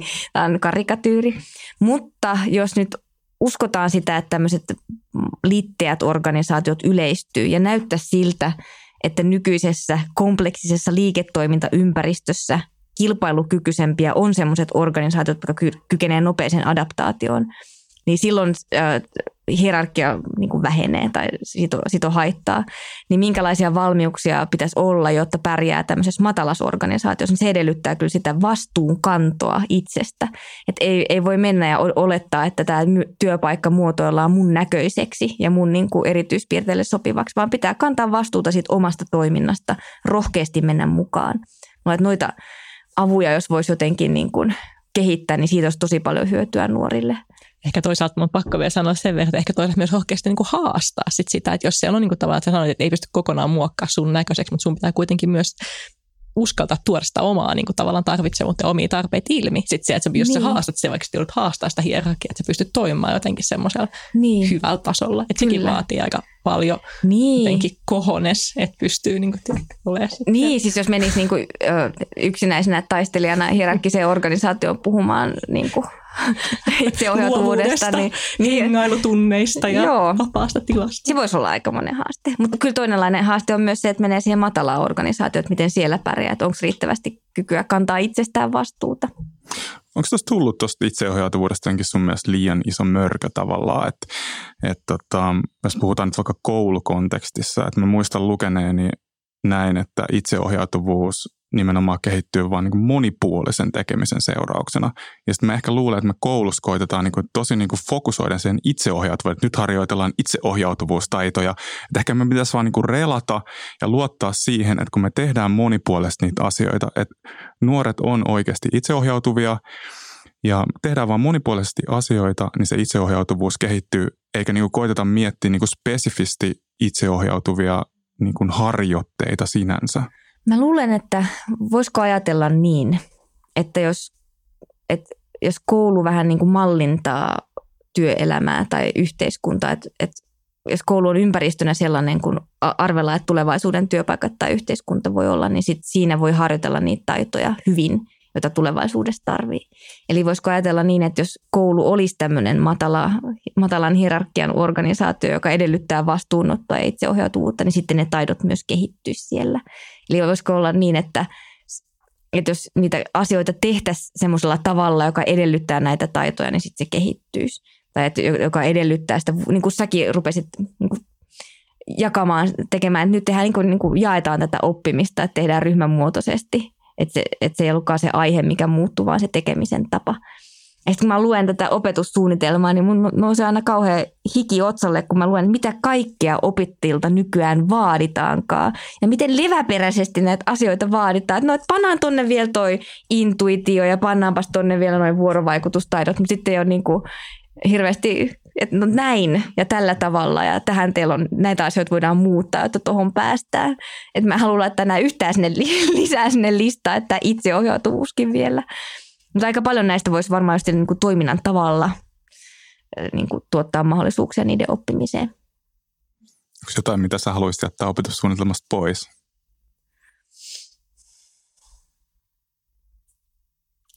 Mä en ole oikea ihminen sitä miettimään. On paljon varmasti semmoisia ihmisiä on tehtävä on miettiä, että mitä, mitä siellä pitäisi olla ja mitä siellä ei pitäisi olla. Niin se on ehkä jotenkin nykyajan ongelma, kun me kehitetään, niin me aina kehitetään, että mitä, mitä tulee lisää, eikä me mietitä sitä, että mitä me voitaisiin tehdä mm. vähemmän. Niin, toi on tosi hyvä. Niin, koska jotain on pakko ottaa pois, mutta siitä listasta tulee ihan älytön. Ja sitten ei voi mitenkään taata sitä tasa-arvoa, että niin kuin kaikilla olisi samanlaista mahdollista oppia noita asioita. Mäkin on tämmöinen itseohjautuva 37-vuotias aikuinen on saanut näköjään vaatteet päälle ja tullut päässyt tänään studiolle, niin nyt kun mä ajattelen, niin mä en hirveästi miettinyt tuota matkaa, että mä tulin pyörällä osan matkasta, niin mä menin aika automaatilla. Niin musta tuntuu, että sitten ehkä me toimitaan jotenkin automaatilla iso osa meidän, meidän päivästä. Tuolla oli tosi hyvä esimerkki Minna Huotilaisen ja sun Katri kirjoittamassa kirjassa Aivot työssä. Saanko mä Sara käyttää sinua esimerkkinä ihan sekunnin aikana? Siinä on tällainen esimerkki, joka jäi mulle itse asiassa mieleen, että sanotaan, että mä oon niin lähdös, lähdös kotoa, kotoa tota, ö, ulos ja tota, mä paiskasin oven kiinni, jos taas just sä tuut Sara mun mieleen. Ja sitten hetken päästä mä käyn miettimään, miksi sä Sara tulit mun mieleen niin kuin tällaisena hetkenä. Ja sitten mä yhtäkkiä huomaan, että ei hemmet, mä unohdin avaimet sisään. Ja sitten mä tajun, että ahaa, Saralla on mun vara-avaimet. Eli mun aivot on ikään kuin ratkaissut tämän ongelman ennen kuin mä edes tajusin sitä. Et kun me mennään niin kuin päivittäin, niin me tehdään niin kuin ihan hirveä määrä valintoja. Me mennään niin kuin jollain tavalla intuition ja automaation, ää, automaation niin kuin avulla, niin mm, miten sä itse näet niin kuin Ää, voiko sitä ensinnäkin jollain tavalla kehittää ja onko se niinku se meidän niinku ihmisyyden olemus, että me mennään sillä niinku meidän intuitiolla automaatilla. Ja mitä se intuitio ylipäätään, onko se jotain vaan niin kuin, että meidän aivot tekee jonkunnäköistä hahmon tunnistusta ja hyviä arvauksia, mikä olisi niin kuin paras todennäköisyys niin kuin meille, meille toimia. Vaan että ihminen tulee tietoiseksi vain murtoosasta sitä tiedon käsittelyä, mitä meidän aivoissa jatkuvasti tapahtuu ihan jatkuvasti tapahtuu tosi monella tasolla monenlaisen tiedon käsittelyä. Jos me oltaisiin siitä kaikesta tietoisia, niin me tultaisiin hulluksi. Ja sen takia, ja just tämän niin kuin runsaan tiedon maailmassa on pakko tehdä malleja ja kategorioita ja yksinkertaistuksia, koska se säästää energiaa. Te tarvii joka ikistä kävelyaskelta miettiä niin kuin vaihe vaiheelta, että me ei edettäisi. Eli malleja syntyy automaattisesti, niissä ei ole sinänsä mitään pahaa. Nehän on myös kaikkien ennakkoluulojen juuressa. Mun viisivuotias siskonpoikani Simo väitti nuorempana, että se oli kiven kovaan, että, että Katri, Katri, sä et saa juoda kahvia. Että naiset ei juo kahvia, naiset juo teetä. ja hänen maailmassaan hän oli altistunut vaan sille aina, että äiti juo aina teetä, isä juo aina kahvia. Sitten oli opetunut näin mies-naiskategoriat. Hänen maailmassaan hän oli luonut mallin, joka oli paikkansa pitävä sen datan perusteella, mitä hän oli. Hän yritti soveltaa sitä sitten seuraavaan niin kuin yksilöön, meni pieleen. Mutta mallia on pakko muodostaa kategorioita ja yksinkertaistuksia ja automaatioita on pakko tapahtua. Ja mun mielestä intuitio on sitä justiinsa niin kuin esimerkissä, että – kun ollaan niin vähäistä tiedonkäsittelystä tietoisia, niin joskus, joskus sen tiedonkäsittelyn tulos vaan putkahtaa mieleen ilman, että me tajutaan, mitä siinä välillä on tapahtunut. Se on kiinnostavaa, se tuntuu siltä, että se tulee kuin tyhjästä niin kuin jumalallisena ilmoituksena tämä tieto minulle. Mutta se on oikeastaan se ollut se taustalla koko ajan, se hiljainen ääni, joka onkin vaan sitten päässyt yhtäkkiä niin kuin kuuluviin ihmisiä on pitkään kiinnostanut se, että on ollut tämä 10 prosentin myytti, että ihminen käyttää vain 10 prosenttia aivokapasiteetista. On kiinnostanut se, että monet niin kuin hyvät romaanitkin, vaikka lastenkirjat kertoo siitä, että siinä lapsessa onkin joku salainen taikavoima ja upea piirre, niin Mua itseni häiritsee se keskustelu, mitä käydään intuition ympärillä tuosta näkökulmasta, että se olisi tämmöinen salainen voimavara – jonka voi vapauttaa ja sitten niin kuin päästä niin kuin yhtäkkiä jotenkin paljon helpommalla. Että voisi jotenkin oikasta semmoisia päättelyn ja laadukkaan tiedon rakennuksen vaiheita ja vaan saavuttaa sen tietämyksen. Mun mielestä sen kaltaisesta intuitiosta ei ole tutkimusnäyttöä. Eli mun mielestä kun puhutaan intuitiosta tai minä puhun intuitiosta, intuitiosta siltä tavalla, että se on sitä tiedostamatonta tiedon käsittelyä, jota tapahtuu koko ajan – ja joskus se tulee niitä valmiita vastauksia. Sitten olennaista onkin osata miettiä, että vähän niin kuin peilata siihen, että miten tämä vastaus on rakentunut. Esimerkiksi rekrytoinnissa, että hitto se oli kyllä hyvä jätkä, aivan täydellisen lahjakas, että se on niin kuin se mun intuitio, mihin se perustuu. Sitten jos mä rupean tarkastelemaan, no, että se kyllä näyttää ihan niin kuin mun poikaystävältä, että niin kuin, voisiko tässä olla joku tämmöinen vinouma kun ei nähdä, että miten se tieto on rakentunut, niin sitten ei tiedetä, että kuinka paljon siellä on jonkun vinouman puhetta sisällä. Sen takia pitää olla niissä aika tarkkana. Voiko sitä systeemiä jotenkin virittää? Että onko se, onko se myös niin ratkaisuna jonkunlainen monipuolisuus, vaan että nyt Simo, Simo olisi, tota, jos hän olisi nähnyt myös teetä juovia miehiä, niin kuin vaikka minä olen, niin hän ei olisi tehnyt sellaista ennakko-oletusta. Että hän näkee niin. vain erilaisia niin kuin tosi monipuolisesti. Niin, Kyllä mä luulen, että sitä parempia päätöksiä tekee, mitä jotenkin monipuolisemmin asioista kerää tietoa. Että mitä monipuolisempaa tietoa niillä aivoilla on sitten myllätä. Koska suurin osa meidän, vai onko suurin osa meidän päätöksistä kuitenkin sitten niin kuin, tavallaan, että onko meillä vapaata tahtoa ehkä ylipäätään, kun muistan lukeneeni tämmöistä, tämmöistäkin, että tota, ää, jos ihmiselle, mä sanon vaikka Pekalle, että hei Pekka, tota, saat valita kumman käden sä nostat. Ja sitten niin kuin Pekan aivoissa jo aivot on tehnyt sen ratkaisun, niin kuin Pekka tulee tietoiseksi niin, siitä. Niin, se on kamalaa, jotain tämmöisiä kalkulaatioita, että saattaa, tietoisuus saattaa olla kymmenenkin sekuntia jäljessä tai jotain ihan hirveää.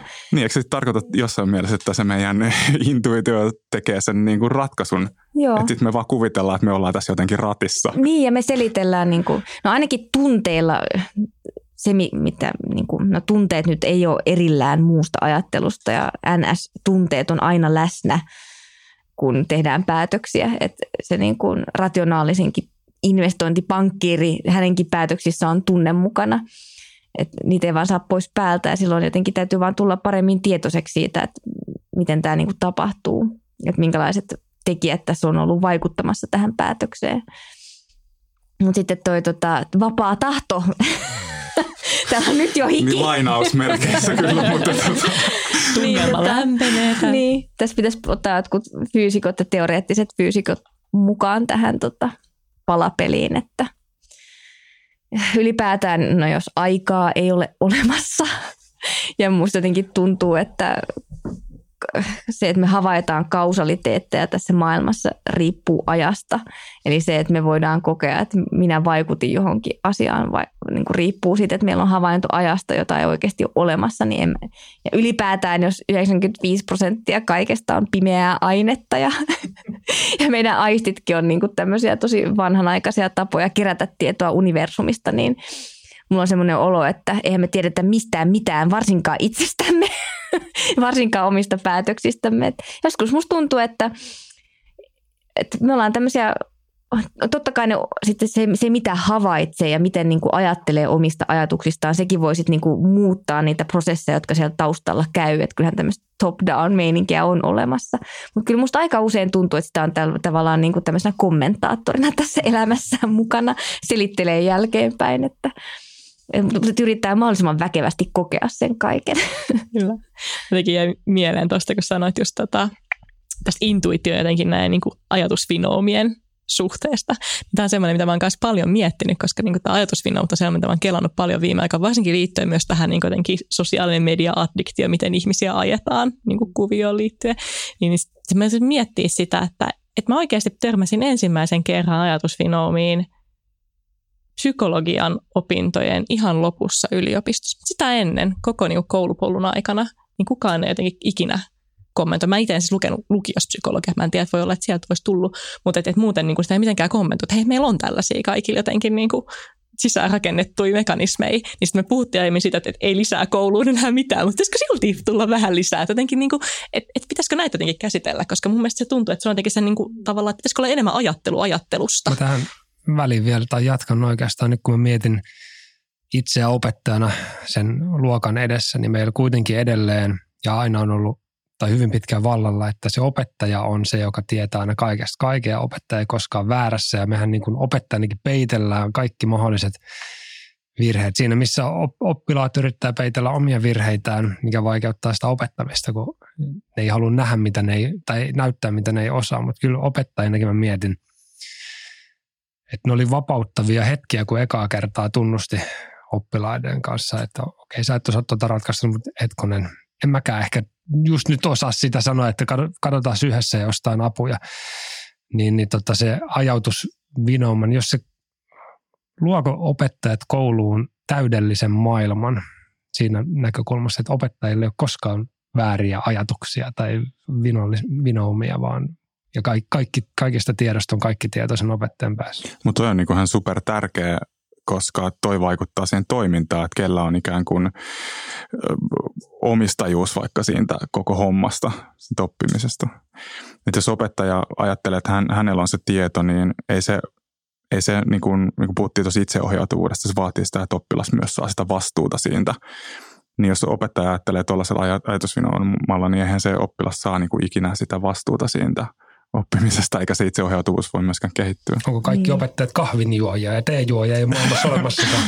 niin ja sitten just toi, että se on niinku kamala petos, että et jos ajatellaan, että sen koulumaailman pitäisi heijastaa sitä, minkälainen tosimaailma on ja minkälaista on tiedon rakentaminen tosimaailmassa, niin voi kun olisikin niin, että tosimaailmasta löytyisi se opettaja, jolla olisi aina se selkein tieto, varmin tieto.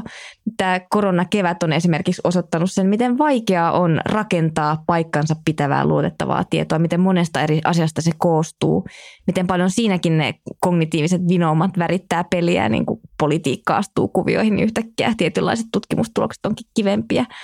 Niin kyllä ehkä, no, jos saa lisätä listaan asioita, niin toi. Mutta toi ehkä edellyttää sitä, että että ajateltaisikin, että nyt opetetaan lapsille tiedon rakentamisen menetelmää, koska siinä just, musta tuntuu, että sen takia se onkin yliopistoissa, jos ajatellaan, että tutkimus tuottaa uutta tietoa, no sen takia se tehdään yhdessä, koska ihmisillä on näitä vinoomia, että voidaan korjata sitten, paikata toistemme virheitä ja niin kuin, huomata toistemme ajattelun puutteita. Että siinäkin mielessä just se yhteisöllinen oppiminen voi olla fiksu tapa edetä, että, että niin kuin havainnollistaa myös sitä, että, että just ei ole sitä, että yksi asiantuntija on arvokas, koska hänellä on kaikki tieto. Voiko tuossa vetää niin mutkia su- suoraksi, koska tieto vanhenee nykyään tosi nopeasti, että meidän ei koulussa pitäisi keskittyä siihen niin tiedon, tiedon muistamiseen, vaan enemmän just siihen taitoon niin rakentaa sitä yhdessä. Niin, jonka Mistä... seurauksena kyllä syntyy muistamista niin, ja vielä parempaa muistamista, koska sitten on enemmän reittejä siihen uuteen tietoon, joka on yhdessä rakennettu. Mutta hän olisi vaan niin kuin, ikään kuin näkökulman vaihtaminen, joka tuottaisi kuitenkin saman tuloksen. Niin, näkökulman vaihtaminen tai paradigmaattinen niin. muutos, niin. jotka on aina todella helppoja. Valmista syksyksi. no niin, siitä vaan tekemään. Eihän siis, tämäkin on semmoinen, mitä ihmiset just luontaisesti tekee. Että kyllä me ollaan, kaikki, kaikki ihmiset soveltaa tieteellistä menetelmää, ihan kaikki, joka päivä. Me tehdään havaintoja, me tehdään oletuksia, sitten me testataan niitä oletuksia – että se on osa sitä inhimillisyyttä, että jotenkin sen eksplisiittisemmin niin kuin kuvaaminen ja opettaminen voisi olla hyvä. Mutta onko se, jos mennään niin kuin ihan, ihan niin kuin superkäytännön sinne luokan oppimisen arkeen, niin onko se siis tehokkaampaa, että, että se, että opettaja näyttää PowerPoint-slaidilla jonkun tiedon, niin onko se siis tehokkaampaa se, että oppilas etsii sen tiedon itse yhteisöllisesti? Mä en tiedä. Ja puhutko vielä tehokkuudella niin kuin niin kuin oppimisen ajalla. Eli, no, eli, no, siis koska. ehkä niin kuin sellaisena niin kuin ymmärtämisenä ja omaksumisena ehkä sellaisella tehokkuudella en sinänsä niin mutta sen on pakko olla ajan funktiona, kun miettii kuinka paljon on opittavaa. Me ei voida jotain yhtä asiaa oppia nyt vaikka vuosi, vaan jollain tavalla pitää ottaa huomioon se, että jos, jos tähän käytetään sikana aikaa, niin se sulkee sitten mahdollisuuksia jostain muista. Se on totta. Ja sitten kuitenkin, koska on kuitenkin jotain tietoa, joka on vaan pakko omaksua, joka pysyy samana, että voidaan olettaa, että niin kuin kymmen, tai enpäs kyllä enää tiedä, jos toi Elon Muskin Neuralink tulee, mutta toistaiseksi ajattelen, että vielä kymmenen vuoden päästä pitää osata lukea ja kirjoittaa. ja sitten, et... Mutta on hyvin vapauttavaa, niin kun, koska nykyään tulee tosi huono oma tunto, jos niin kun, jakaa sitä tietoa. Silleen, niin kun, että näyttää oppilaille vaikka joku PowerPoint-slide, missä on jotain keskeistä tietoa, niin sitten tulee niin lähtökohtaisesti niin huono oma tunto.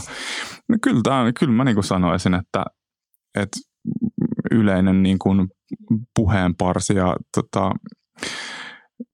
että semmoinen tiedon, tiedon niin kuin jakaminen on huonosta. Siis millä tavalla? Mä en ymmärrä niin kuin yhtään. Mm, vai, no, vai pitäisi aina etsiä itse? Niin. niin. Että se, ei ole, niin kuin, että se, on, että se on liian niin kuin opettajalähtöistä. Että aina pitäisi olla niin kuin lapsilähtö. Aina se pitäisi, niin kuin, se on liian opettajakeskeistä. Syvä huokas. niin, mutta se on, mutta se on hy- hyvä, koska mä luulen, että se on oikeasti semmoinen, semmoinen mitä, mistä monet tuntee niin kuin huonoa, huonoa omaa tuntoa, että he niin kuin jakaa sitä niin. tietoa. No voisiko, olla, voisiko sen, sitä helpottaa sillä tavalla, että kun jakaa tietoa, niin voisi ilmaista niin kuin vaikka varmuusastetta siihen tietoon ja kertoa, että mistä on löytynyt. Hei, et nyt, nytpä mä näytän teille kokoelman tosi tärkeitä tämmöisiä faktoideja tästä aiheesta, että, että niin kuin näihin on päädytty tätä ja tätä kautta ja niin kuin täältä nämä löytyy ja nämä on aika luotettavia. Voi olla kyllä, että nämä muuttuu. Et jotenkin ilmaista sitä, että miten se tieto on rakentunut, jos se tarjoaa tuolleen kiteytetyssä muodossa. Ja sitten sen niin kun tiedon tarjoilemisen toinen funktio voi olla just se, että osaa esittää sitä semmoisella tavalla, joka synnyttää sitä uteliaisuutta ja innostusta. Että sekin voi olla sen tiedon jakamisen funktio ja tota, sitä ei välttämättä synny ihan itsestään, että miten nyt joku pieni lapsi spontaanisti innostuu ja tulee uteliaisuus jotain. Et musta tuntuu, että opettaa on todella tärkeä välikappale just siinä.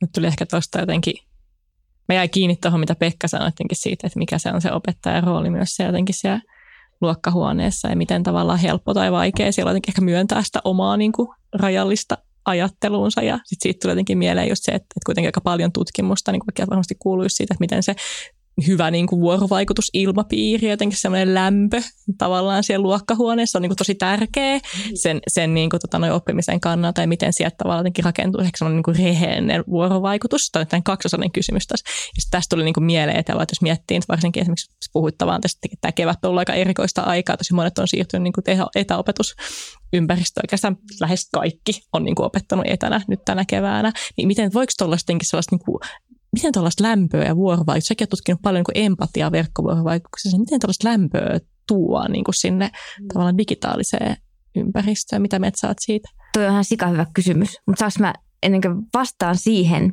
niin mulla oli teille, mä laitan teille neljä oma kysymys. Okei, okay, hyvä. Kun tota, olen tosiaan ajat, että, että jos on hyvä luottamuksellinen vuorovaikutussuhde, niin voi ajatella, että siinä se oppiminen on mahdollista.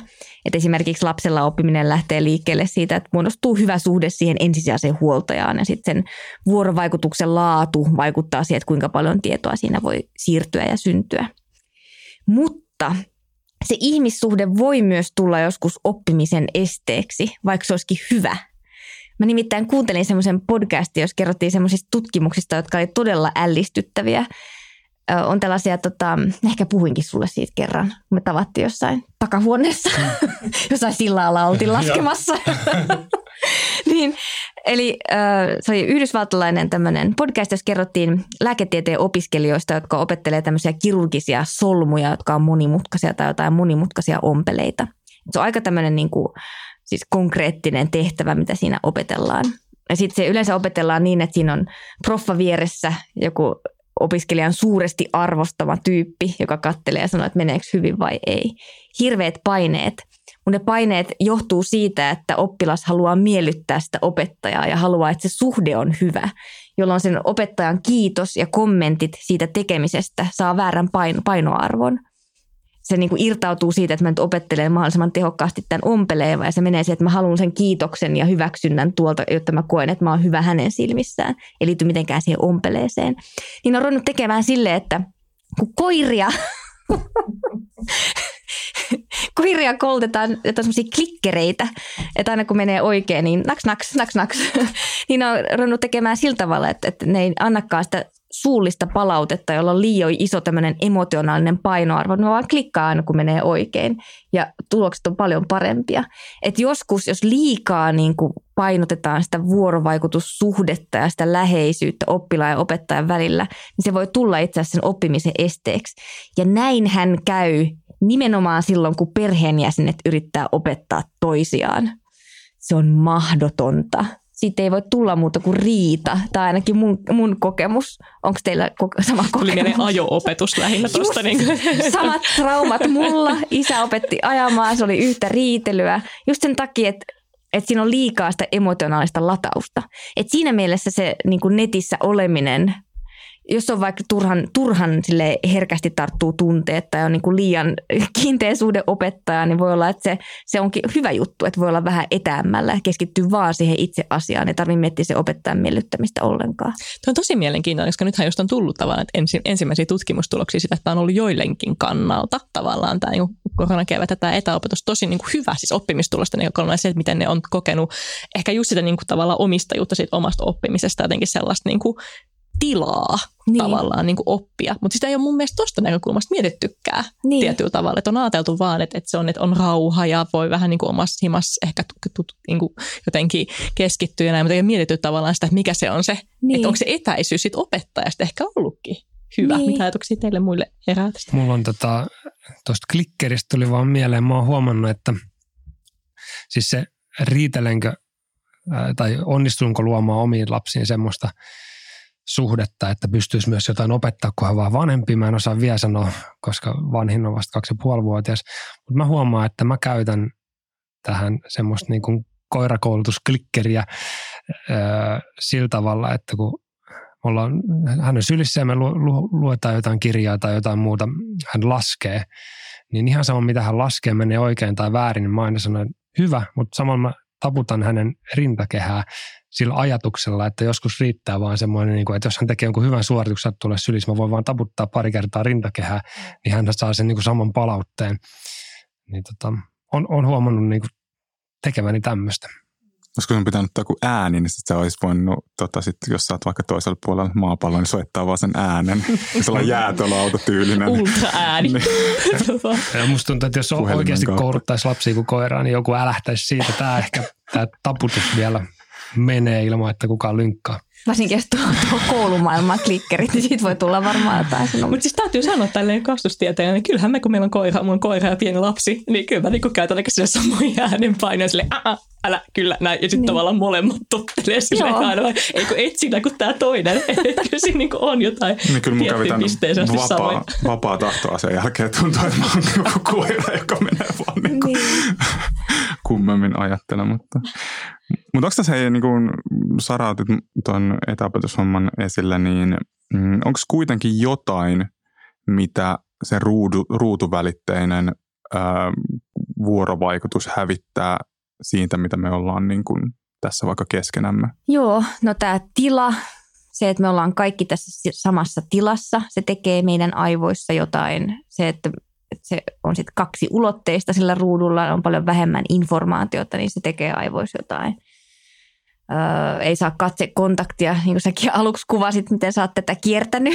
Se oli hyvä kikka siihen, että ei saa katsekontaktia videoneuvottelussa. Joo, mä voin sanoa, siis mä tota, tässä ennen kuin aloitettiin nauhoittaa, niin sanoin vaan, että mä oon laittanut siis semmoiset lasten niin kuin leikkisilmät, semmoiset tarra googly eyesit siihen niin webikameran molemmin puolin, tuijotan niitä leikkisilmiä, niin sitten se näyttää tavallaan se toiselle puolelle, että menee kattoisin silmiin, kun mä muistan katsoa sitä kameraa enkä tuijota itseäni, koska sä hakeut katsomaan omaa kauneuttasi hyvin nopeasti Kyllä. siinä videoneuvottelussa ja katsot vaan, että aika hyvä, nyt näyttää hyvältä, mutta niin. sillä tuijotaan nyt leikkisilmiä. Niin. Niin ehkä tota, se, miten mekin ollaan empatiaa tutkittu ja vuorovaikutusta, niin yksi iso piirre on se, että miten ihmiskehot tahdistuu, kun ollaan vuorovaikutuksessa. Vaikka miten meidän aivojen rytmit ja niin kuin kehon liikkeet tahdistuu ja miten just se jaettu tila ja jaettu konteksti auttaa sitä jaettua tarkkaavuutta. Niin mun mielestä tässä suhteessa on aika isoja ongelmia, jos nyt mekin oltaisiin joidenkin jossain Zoomissa tai muussa videoneuvottelussa. Että se yhteyden tunteen saaminen on vaikeampaa, koska on vähemmän tietoa, johon tahdistua toisista ihmisistä. Ei saa sitä katsekontakteja, joka on jotenkin todella tärkeä sen yhteyden tunteen syntymiselle. Eikö se ole niin, että, että yksi ihminen, jos tulee tietyllä tunteella johonkin ryhmään, niin vaikuttaa tavallaan siihen koko ryhmän niin kuin, mitä he niin kuin tuntee. Niin. Että just niin kuin jos miettii työyhteisöä, niin olisi tietysti hyvä, että me kaikki mietittäisiin, että mitä me tuodaan sinne huoneeseen, kun me tullaan sisään. Niin, sekin on just sitä, osa tätä itseohjautuvuutta ja vastuunkantoa, että tiedostaa oman tilansa ja sen, että miten vaikuttaa siihen yhteisöön, jossa toimii. Tunteet tarttuu ihan hirveän herkästi. Ei niin herkästi sitten netin välityksellä, että siitä voi olla etuakin, että jos on tosi tulehtunut työyhteisö, että pysytään pois niin kuin saastuttamassa toisiamme tai yhteistä ilmapiiriä. Tos, tajusin just tuosta kommentista, että kouluhan on siinä mielessä luokkahuone aika ähm, väkivalta, ei ole ihan täysin oikea sana, mutta mä käytän niin kuin väkivaltainen siinä mielessä, että jotta sieltä taataan jokaiselle, vaikka sen 35 ryhmän oppilaalle mahdollisuus oppia, niin siinä pitää niin kuin opettajan auktoriteetilla tosi vahvasti suodattaa kaikkien se itse ilmaisu pois, jotta kukaan ei toisi häiritseviä tunteita sinne mm. niin kuin oppivaa yhteisöön. Niin tuli myös mieleen siihen sun esimerkki sit englantilaisesta koulusta. Niin.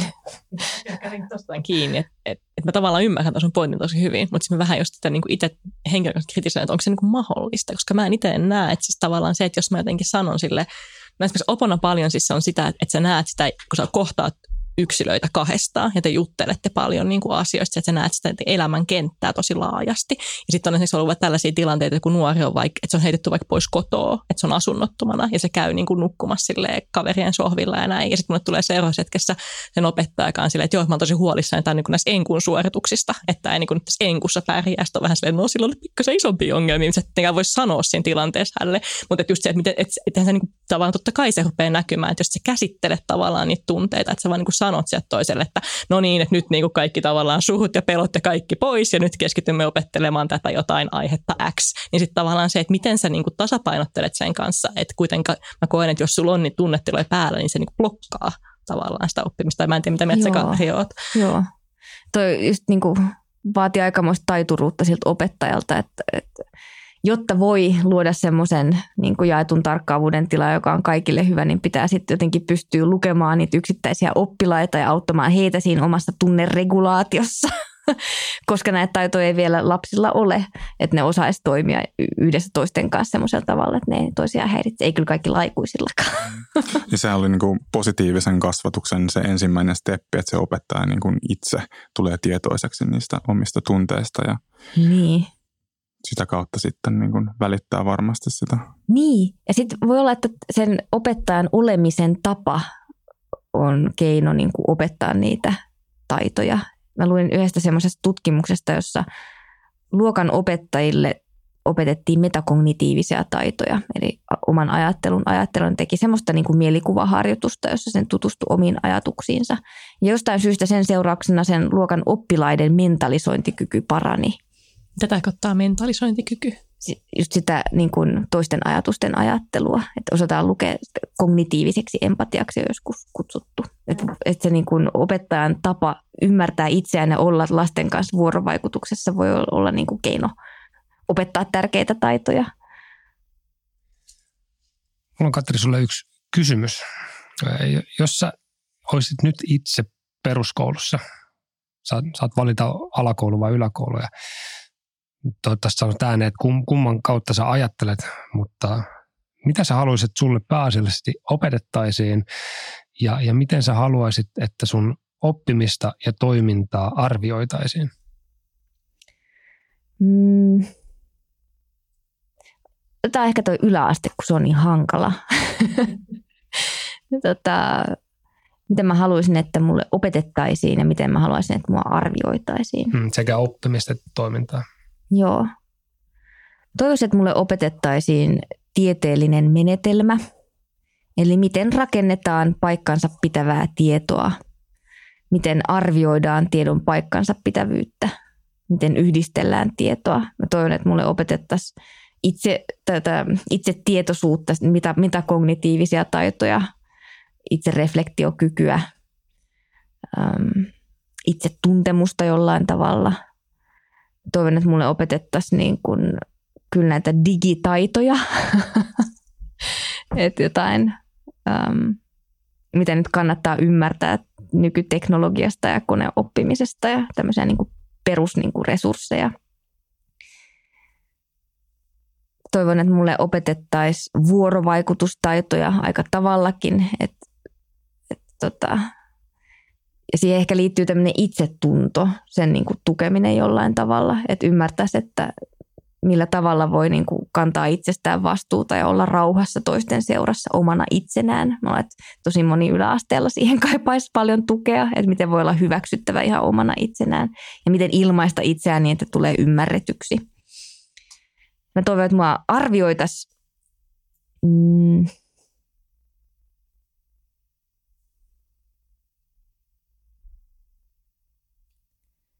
se voisi olla kiinnostavaa miettiä arviointia sillä tavalla, että miten pystyn ratkaisemaan ongelmia ja kantamaan vastuuta erilaisissa ihmiskonstellaatioissa, että erilaisten ihmisten kanssa. Ja mulla hajokaan, miten se käytännössä tapahtuisi. Mutta jos nyt saa toivoa, ongelmanratkaisukyky, koska siinä ja niin kuin semmoisten ongelmien, joihin ei tiedetä vielä etukäteen vastausta. Tämä on mun mielestä tosi mielenkiintoinen just tämä ongelmanratkaisukyky, koska siinä mun mielestä päästään myös siihen, että silloin pitäisi arvostaa myös epäonnistumisia niin. tietyllä tavalla, koska niin. ne kuuluu myös siihen niin prosessiin, että sä kokeilet, niin kuin sä oot just sanonut siitä, että miten me joka päivä testaillaan eri niin kuin meidän niin. tavalla hypoteesit, toimiiko tämä, toimiiko tämä, ja sitten tulee tavallaan erilaista palautetta, niin myös siinä ongelmanratkaisussa tavallaan just se, että ei ole sitä oikeaa vastausta niin kuin niin. heti, vaan sun pitää kokeilla erilaisia juttuja ja se epäonnistuminen on osa sitä prosessia. Kyllä, ja voisiko olla, sitä niin kuin saataisiin. Ja voisiko olla niin, että, sit se, että ongelmanratkaisukyky, että sitä ei arvioida niin kuin sen lopputuloksen perusteella, vaan se, että mitä on tapahtunut, millä tavalla, mitä kaikkea on kokeillut, jotta ongelma ratkeaa. Ja kerran mulle kävikin yliopisto-opinnoissa sillä tavalla, että mä olin semmoisella kurssilla, jossa tota, liittyy, liittyy tilastotieteeseen, jos tehtiin niin kuin vaiheittain semmoinen pitkä analyysi loppuun asti. Ja sitten tota, mä teen taas vähän niin kuin viimeisenä iltana sitä valmiiksi sitä viimeistä vaihetta. Ja sitten siinä vaiheessa mä huomasin, että tässä on joku katastrofaalinen virhe, että näissä tuloksissa ei ole mitään järkeä. Mulla ei ollut enää aikaa tehdä sitä alusta asti. Niin mä kirjoitin sinne mun raporttiin, että niin, nyt näyttää siltä, että tämä tulos ei on niin täysin väärä, että ei voi pitää mitenkään paikkaansa, että mahdollisia virhelähteitä on nämä ja nämä ja nämä eri vaiheet. Mutta mä oon tosi pahoillani, että mä en kerkeä tekemään tätä enää uudestaan, että mä oon lähes matkalle ja sain täydet pisteet. Vaikka tavallaan se lopputulos oli väärä. Ja mun mielestä toi on niin kuin upeaa opettamista. Mm. Tuli varmaan sellainen pal- palkitsevuus, siis olo, että opettaja ymmärtää. Niin. Tai mä toivon, että opettajalle, että se ei ollut niin kuin mikään virhe hänen puoleltaan, vaan että, niin kuin, että että hän arvosti sitä, että, että selvästi mä olin ymmärtänyt, mitä siinä pitäisi tapahtua ja, ja tajusin, että miten se homma toimii. Mutta johonkin oli tullut pilkkuvirhe. Mä kysyn sinulta vähän vielä apua meille opettajille, koska tota, nyt kalenterihan on paljon, joka ohjaa toimintaa, että miten koulupäivä on kalenteroitu sekä opettajille tai oppilaille, niin miten tota, nykytiedon mukaan se koulupäivä pitäisi rakentaa tai kouluviikko, jotta se olisi optimaalinen oppimisen kannalta? Niin, siinä on semmoinen ongelma, että jos olisi täys, jotta se olisi täysin optimaalinen oppimisen kannalta, niin se pitäisi varmaan olla jokaiselle oppilaalle ihan erilainen. Ei, ei tunnu ongelmalta. Eikö? Kaikilla on oma päivärytmi, kaikilla, kaikilla niin kuin, äh, niin kuin, vaikka se, että milloin kanssa urheilla, siinä on tosi paljon varianssia ihmisten välillä, että jotkut on parhaimmillaan kestävyysurheilun suhteen heti aamulla, jotkut taas illalla ja niin poispäin, niin ihan sama koskee varmasti sitä tarkkaavuutta, keskittymistä, luovaa ajattelua. Että on paljon varianssia siinä, että missä vaiheessa päivää ihmisaivot on parhaimmillaan tietynlaiseen ajatteluun. Mä mietin sitä, että jos, jos niin tutkimus sanoo, että tommonen olisi optimaalista, niin eikö meidän sitten kannattaisi pohtia, miten sitä mahdollisimman paljon mahdollistettaisiin niin. käytännössä. Niin se on niin kuin se... Tuntuu taas lähtökohdalta jollekin. Eikö me just tehty sitä tuossa ainakin niin. kirkkonummella, tuossa tehtiin etäopetuksessa, niin kun, että oppilaat sai hyvin vapaasti sen niin oman päivänsä koostaa sen just, niin. että tykkääkö sitten treenata aamulla ja niin. tehdä matikkaa vaikka iltapäivällä. Ja tuossakin lapset toki tarvii paljon tukea, koska mm, just kyllä. ei ole sitä hirveän hyvää itsereflektiokykyä, mutta mut tollehan se kehittyy, että voi tehdä lapsen kanssa niin kuin ns-ihmiskokeita. Että no kokeillaan, että jos tehdäänkin näin, niin miten sulla sujuu nämä hommat ja että no, nyt kokeillaan eri tavalla, että paraniksi joku. Mutta kyllä mun, niin kuin, mun mielestä se olisi hirveän hieno lähtökohta, että nyt kun meille syntyy jatkuvasti lisää tietoa ihmisestä ja siitä, miten ihminen toimii, miten, milloin oppiminen on parhaimmillaan, mitkä asiat sitä tukee, että tätä tietoa hyödynnettäisiin työorganisaatioissa. Se on vähän niin kuin sen tiedon pointti. Mielestäni pitäisi löytyä lisää rohkeutta, että me ollaan me ollaan nyt varmaan neljäsen vuotta kokeiltu sellainen oman työn viikko tuolla kirkkonummelaisessa yläkoulussa ja oppilaat saa siis sen koko viikon ne asiat, mitä heidän pitäisi opiskella, niin he saa itse päättää, niin kuin missä kohtaa he opiskelee sen. Ja opettajat on paikalla luokissa ikään kuin äm, oppituntien aikana, mutta sitten joku saattaa tehdä vaikka tiistai kello yhdeksän sen liikunnan suorituksen, tai joku saattaa olla samaan aikaan tekemässä sen matikan, matikan hommat. Se on ollut kyllä niin kuin todella toimiva konsepti. Et aluksi puhuttiin paljon, että no mitä, mitäköhän tästä nyt mahtaa tulla ja näin poispäin, mutta, mutta se on ollut kyllä toimiva, että se on palkinnut, että on luotettu oppilaisia rohkeasti lähdetty tekemään sitä. Onko muuten ollut paljon varianssia siinä, että miten oppilaat kykenee tuohon päätöksentekoon itse? No siinä on toki ollut, niin kuin, kun puhuttiin, että pitää olla niin kuin sellaista ohjausta ja rakennetta. Että meillä on ollut sitten niin kuin joka päivä on ollut aina sitten luokanvalvoja niin kuin vaikka nyt parikymmentä minuuttia sitten, että suunnitellaan yhdessä, että he ketkä ei pysty siihen, niin sitten he saa niin kuin vahvaa tukea. Että siinä on myös niin kuin tukea ja sitten kuitenkin sitä rakennetta. Niin, mielestäni toi on tosi hyvä. Se on hirveän niin kuin mahtavaa just sen itsetietoisuuden ja itsekontrollin treenaamista. Et totahan se life coaching tavallaan on, että selvästi monet aikuisetkin kaipaa apua. Et mitä mä nyt tekisin, että saavutan tavoitteeni ja että no miltä susta tuntuisi tämä. Ja... Mitä hei tällä hetkellä aivotutkimuksesta, niin mikä on siisti just tällä hetkellä? Mitä hienoa tapahtuu? Se on niin laaja tutkimuksen alue. Et mä tiedän lähinnä niin kuin nämä omat hyvin pienet tulokulmat siihen. Um, Kerro niistä.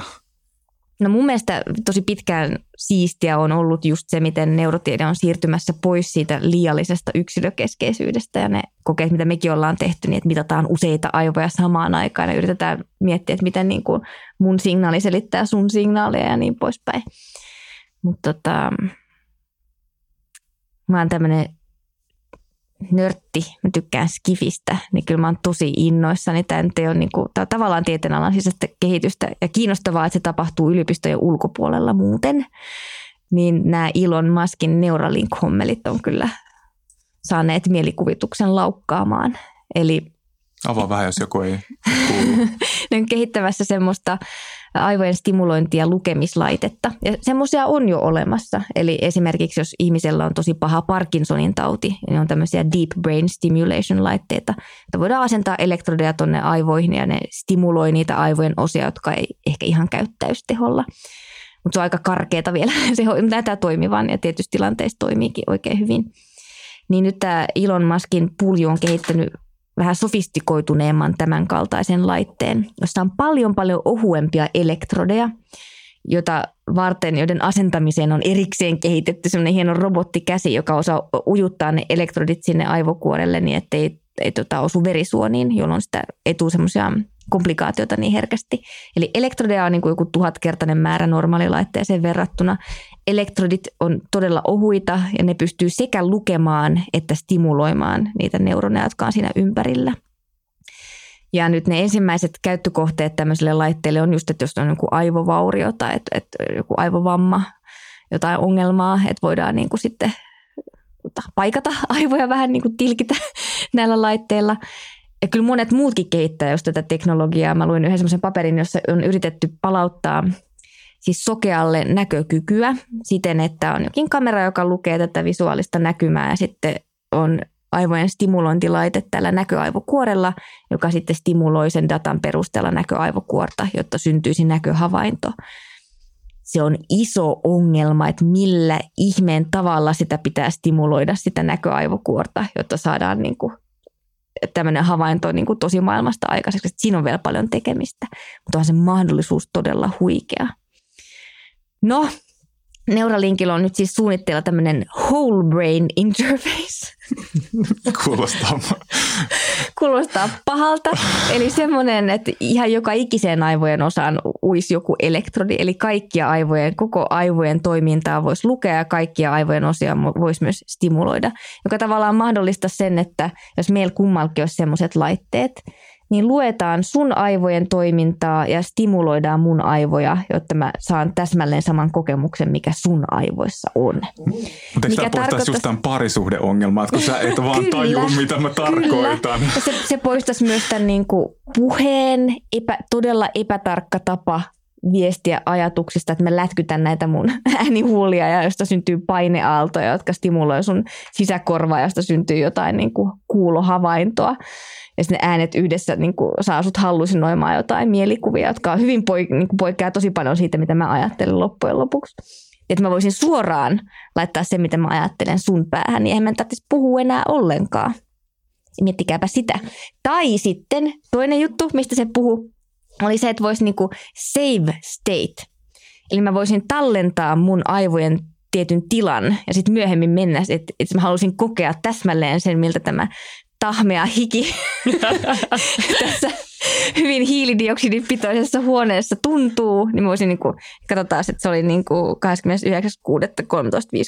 playback. Oo, tolta se tuntuu. että toi on aika niin kuin huikeaa kehitystä. Se on niin kuin, siis vielä ihan alkutekijöissä ja kuka tietää, että niin kuin, aika isoja lupauksia, että aika paljon tekemistä vielä, mutta tuommoista jutut mä viime aikoina puhuttanut. Ja mä oon miettinyt, kun en tiedä riittävästi, niin voi mielikuvitella kuinka pitkälle tahansa, niin toi, toi tekniikka kun kehittyy, niin sit voi varmaan kytkeä aivot myös internettiin, saa joo, kaiken se datan. Oli, joo. Ja sitten mä mietin, koska internet, paljon, jos tarvitaan paljon laskentatehoa, niin internetin välityksellä yhdistetään tietokoneita, niin kyllä jos me tarvitaan joku haastava aivotyötä vaativa ratkaisu rat, ratkaistu, niin eikö me voida kollektiivisesti yhdistää miljoona aivoa tai niin. miljardi aivoa, jotka niin. sykkii yhdessä ja ehkä meistä tulee niin kuin yksi aivoorganismi loppupereistä maapallon päällä. Niin. Jos, jos vetää sinne ihan niin kuin päätyyn asti. Joo, joo. Ja sitten just, just niin kuin tämä tekoälyllä täydennetty yksi kokonainen aivoorganismi. Se on meidän tulevaisuus. Mä Eli siihen nämä niin kuin tärkeät taidot nyt sitten peruskoulusta, eikö vaan? Mä jotenkin niin kuin ajattelin tämän myös hirveän paljon niin käytännöllisemmin, kun mä mietin sitä, että et, et silloin kun oltiin junnuja, niin sitten kun päntättiin silloin edellisen iltan niihin kokeisiin, sitten pistettiin se kirja sinne tyynyn alle ja toivottiin, että se imeytyy sitä kautta sun päähän, niin tätä kauttahan se nyt se pystyy sit oikeasti uploadaamaan se tietoa. Kyllä. Niin, tai just niin kuin... opiskelulle siis tavallaan, että sitä sitten niin. tulee tosi erilaista, että jos toi toteutuisi. Tai hakemaan just tarvittaessa, että nyt mä haluan muistaa niin kuin ihmisen fysiologia anatomiakirjan täydellisesti, niin piips vaan ja sitten siitä se tulee tai nyt mä haluan tietää täsmälleen, mitä sä ajattelet tällä hetkellä. Se pitäisi jotenkin olla kyllä silleen säädeltävissä. Niin, kun mä mietin, että siinä on aika paljon riskejä silleen, että et paljon enää mitään niin kuulusteluja tehdä, kun sä vaan luet suoraan toisen aivoista, että tiedät. Kaikki työorganisaatiot hajoaisi saman tien, kun sä selväät, mitä se kollega oikeasti ajattelee. Esimiehet musertus täysin. Joo, ehkä parisuhteetkaan nyt välttämättä. Parisuhteet niin kuin, kanssa. kyllä, kyllä. Koska sitten se, se tota, auto, mihin se olisi kytketty, niin sitten sit itse mukamas ajattelee, että haluaa sinne kotiin, mutta sitten sen auto tietää, että sä oikeasti haluat sinne Esson baariin, että sä ikinä pääse sinne. Mutta sitten sä voit lukea ne tota, puolison ajatukset siellä Esson baarissa, Ei, kun mitä se, hän se, todella vaan mui- tarkoittaa. Ei, kun voi vaikka palauttaa mieleen jonkun tosi hyvän humalatilanne, kokea sen niin kuin täysin turvallisesti jossain ja sitten mennä takaisin kotiin vaimolle. Mutta onko ihmiset sen verran hedonisteja, että sitten ne aina painaa sitä onnellisuusnappulaa? Niin, niin, niin. Tämä on, Kyllä, Tämä on, hyvä kysymys. tästä tehdään paljon tämmöisiä niin kuin mielenkiintoisia tavallaan hyviä ja huonoja puolia, mitä tulee mieleen. Mutta jos palauttaa vähän silleen tavallaan lähemmäksi tähän lähitulevaisuuteen ja tähän hetkeen, niin mitä Katri sinulla niin tällä hetkellä on sellaisia asioita, mitkä sinua ehkä huolestuttaa niin kuin nuorten hyvinvointiin liittyen? Onko sinulla jotain sellaisia, mitä sä olet kelannut niin kuin tässä hetkessä? Nuorten hyvinvointiin. Mm. No mä, oon- mä olen hirveän huolissani siitä, kun ainakin Yhdysvalloissa ja Kanadassa ja onko se Isossa Britanniassa, niin nuorten mielenterveyden häiriöt on ollut kasvussa, varsinkin tytöillä. Että jonkinlaista semmoista fragiliteettia on nyt niin kuin ilmassa. Ja sitten on, hypoteeseja siitä, että olisiko tämmöinen helikopterivanhemmuus niin kuin luonut semmoisia turhan herkkiä nuoria. Että jos ja sitten kyllä jos jossain ainakin tuolla rapakon takana yliopistoissakin, jos niin kuin muutetaan opetusta sillä tavalla, että, että mitään aiheita, jotka saattaa olla loukkaavia, ei voi käsitellä, niin sitten suojellaan ehkä, on suojeltu ehkä jotain lapsia liikaa siltä tosimaailman haastavuudelta ja siltä, että minkälaista on kohdata erilaisia mielipiteitä ja ahdistavaa tietoa ja miten selvitä niin kuin just tämmöisenä vastuuta kantavana kansalaisena. Että se huolestuttaa, että jos on todella niin, että tai jos käy ilmi, että Suomessakin nuorten mielenterveyden häiriöt on kasvussa, että miten, miten taataan ihmisille semmoisia taitoja, joilla niin kuin nykymaailmassa pärjää. Tai ehkä mielenkiintoinen liittyy myös siihen niin kuin itseohjautuvuuteen tietysti mielessä, koska siihen myös sun pitää antaa se, että toiseen mahdollisuus epäonnistuu Niin. tietyllä tavalla, että sä et voi mennä liikaa niin kuin tavallaan siihen väliin, jos saatte kiinni, mitä mä tarkoitan, että sä näet, että okei, että nyt tämä lähtee menee niin, kuin, niin sanotusti etelään tämä homma, niin sit sä, että tavallaan, että meet sä siihen väliin ja pelastat sä sen vai annat sen tavallaan niin kuin epäonnistumisen kokemuksen siinä. Niin. Kiinni. Joo, koska silloin sit, kun epäonnistuu, niin sitten oppii ratkomaan ongelmia. Mm. Että, tota, Niinpä. Tuleeko sun muuten mieleen, että jos ajattelee toi niin hyvinvointiin liittyy, onko se oppimiseen mieleen jotain sellaisia, mitkä niin oppimiseen liittyen huolestuttaa? Me ollaan puhuttu paljon tästä niin kuin eri tämänhetkisistä teemoista, hyvistä ja huonoista puolista. Tuleeko jotain muuta vielä mieleen, mitä sä oot kelaillut tähän liittyen? mä, mulla, mä niin, en niin tunne, että mitä koulumaailmassa tällä hetkellä tapahtuu, että miten lapsia opetetaan. Että mun- mielestä kuulostaa siltä, että asiat on menossa todella hienoon suuntaan, että on hu- huikeaa innovaatiokykyä opettajilla ja semmoista rohkeutta oikeasti uudistaa asioita. Ja kaikki nämä niin kuin vahvuuksien korostaminen ja tällainen itsetuntemuksen kehittäminen ja tunnetaitojen harjoittelu kuulostaa musta tosi hyvältä. Jotenkin toivoisin ehkä vaan semmoista niin kuin rohkeutta ja sinnikkyyttä opettajille, että jaksaa uskoa siihen, minkä tietää oikeaksi, vaikka se olisi vastoin sitä, miten aikaisemmin on aina tehty. Koska niin, ei, ei me mua siinä mielessä huoleta, että sen perusteella, mitä mä oon teiltäkin kuullut, niin herra jästä sentään, että olisi, olisi, olisipa kiva päästä kouluun. Eikö se yhtään huolta kuitenkaan noin ruudut tietyllä tavallaan kaivan susta nyt huolta Niin. esiin tässä. Että jos, jos nimenomaan vaikka kouluaika on sitä niin kuin tunnetaitojen, sosiaalisten taitojen harjoittelua, että se on sitä tärkeää aikaa. Mekin muistetaan, että me ollaan niin kuin varmasti niin kuin harjoiteltu sitä sanomalla jotenkin väärin toiselle, sitä on tullut riitoa, ja niitä on selvitelty. Niin. Että jos se siirtyy enemmän se sosiaalinen elämä kuitenkin sinne niin kuin tekstipohjaiseen viestintään, ää, kännyköiden ja muiden ruutujen avulla tapahtuvaa viestintää, että jos se empatia ei samalla tavalla niin kuin välity siellä ja ne sosiaaliset taidot ei niin kuin samalla tavalla harjoitu siellä, niin eikö se kuitenkin on jollain tavalla huolestuttavaa, että se siirtyy se sosiaalinen elämä enemmän ja enemmän sinne. Joo, sit voi olla haittaa varsinkin, kun on vielä aika kehittymättömiä nämä vuorovaikutusteknologiat. Että tosiaan että ei päästä lähellekään tätä kokemusta siellä netissä. Siitä voi olla haittaa, että jos se aika, mitä, mitä vietetään ruutujen äärellä, on pois siitä ajasta, jossa voisi paremmin harjoitella niitä vuorovaikutustaitoja. Mut nyt ei kuitenkaan ole näyttöä siitä, jotain, eikö jotain näyttöä siitä, että niin kuin lapset oppii myöhemmin puhumaan ja se voisi selittyä sillä, että ne vanhemmat on jatkuvasti laitteilla ja se vuorovaikutus, kasvokkain tapahtuva vuorovaikutus on vähentynyt. Kyllä voi, varsinkin jos on semmoinen lapsi tai nuori, jolla on jo ongelmia sosiaalisten taitojen kehittymisessä ja sitten hän viettää voittopuolisesti aikaa siellä netissä, niin voi olla, että siitä tulee sit vakavampia ongelmia. Mutta jotenkin mä uskoisin, että ainakaan ei ole näyttöä vielä, että mitenkään katastrofaalisesti nuorten tai lasten empatiataidot olisi romahtanut.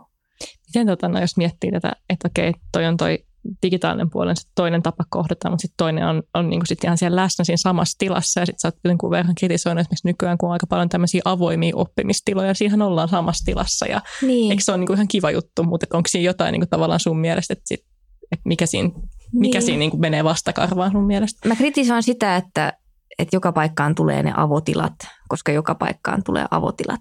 Että jos tässäkin se vois, voitaisiin tehdä päätöksiä niistä tu- työkaluista perustuen niin kuin jonkinlaiseen ymmärrykseen, että mitä tässä yritetään saavuttaa.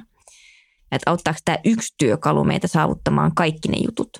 Että avotiloja on perusteltu työorganisaatioihin silleen just, että siinä törmäytetään ihmisiä ja syntyy yllättäviä yhteyksiä ja ihmiset tulee jutelleeksi, jotka ei muuten tule jutelleeksi. Voi olla, että se toteutuu todella hyvin – mutta sitten jos sen saman, saman tilan pitäisi myös sallia se keskittyminen tai tiimin keskinäinen työskentely, niin se on ihan sama kuin mä yrittäisin tällä kynällä niin kuin sekä kirjoittaa että Naulata. Naulata, niin.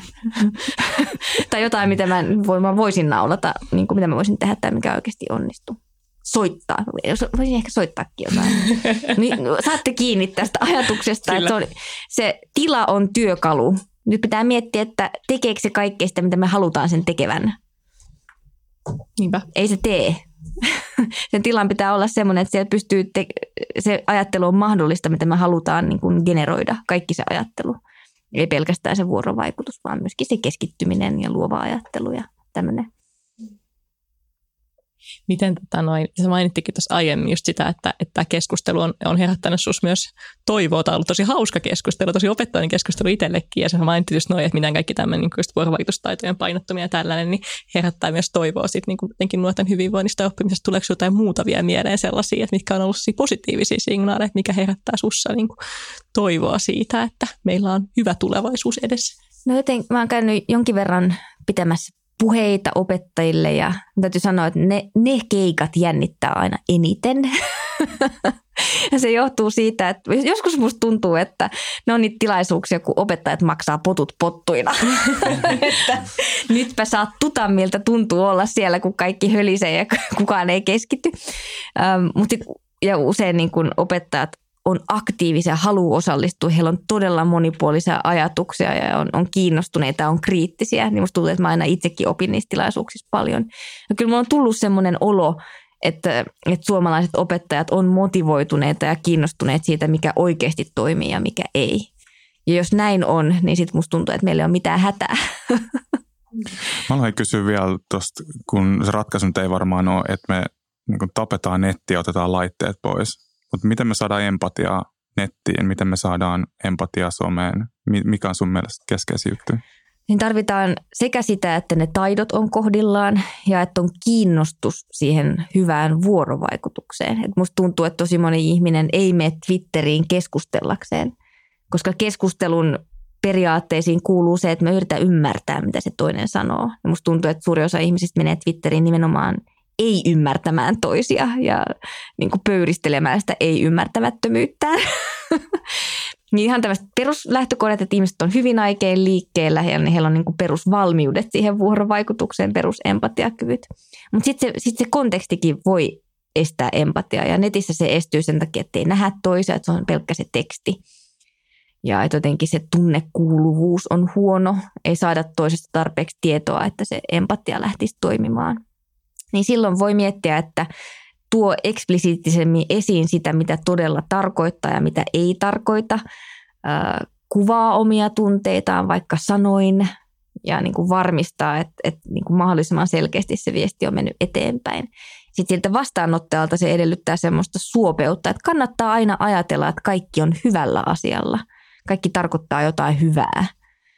Ja just olla varovainen niiden omien vinoumien kanssa, että miksi mua miellyttää tämän tyypin viesti, miksi ton tyypin viesti ärsyttää mua niin paljon, johtuuko se siitä, että se on väärässä vai johtuuko se siitä, että tässä nyt olisi niinku tarve tarkentaa omia näkökulmia ja omia ajatuksia.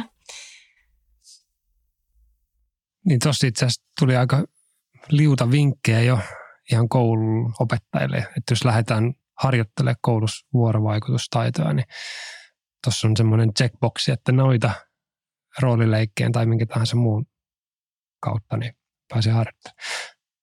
Mä kiitän Katri sua täydestä sydämestäni, että pääsit tänään meidän vieraaksi ja on, on nauttanut tästä keskustelusta paljon.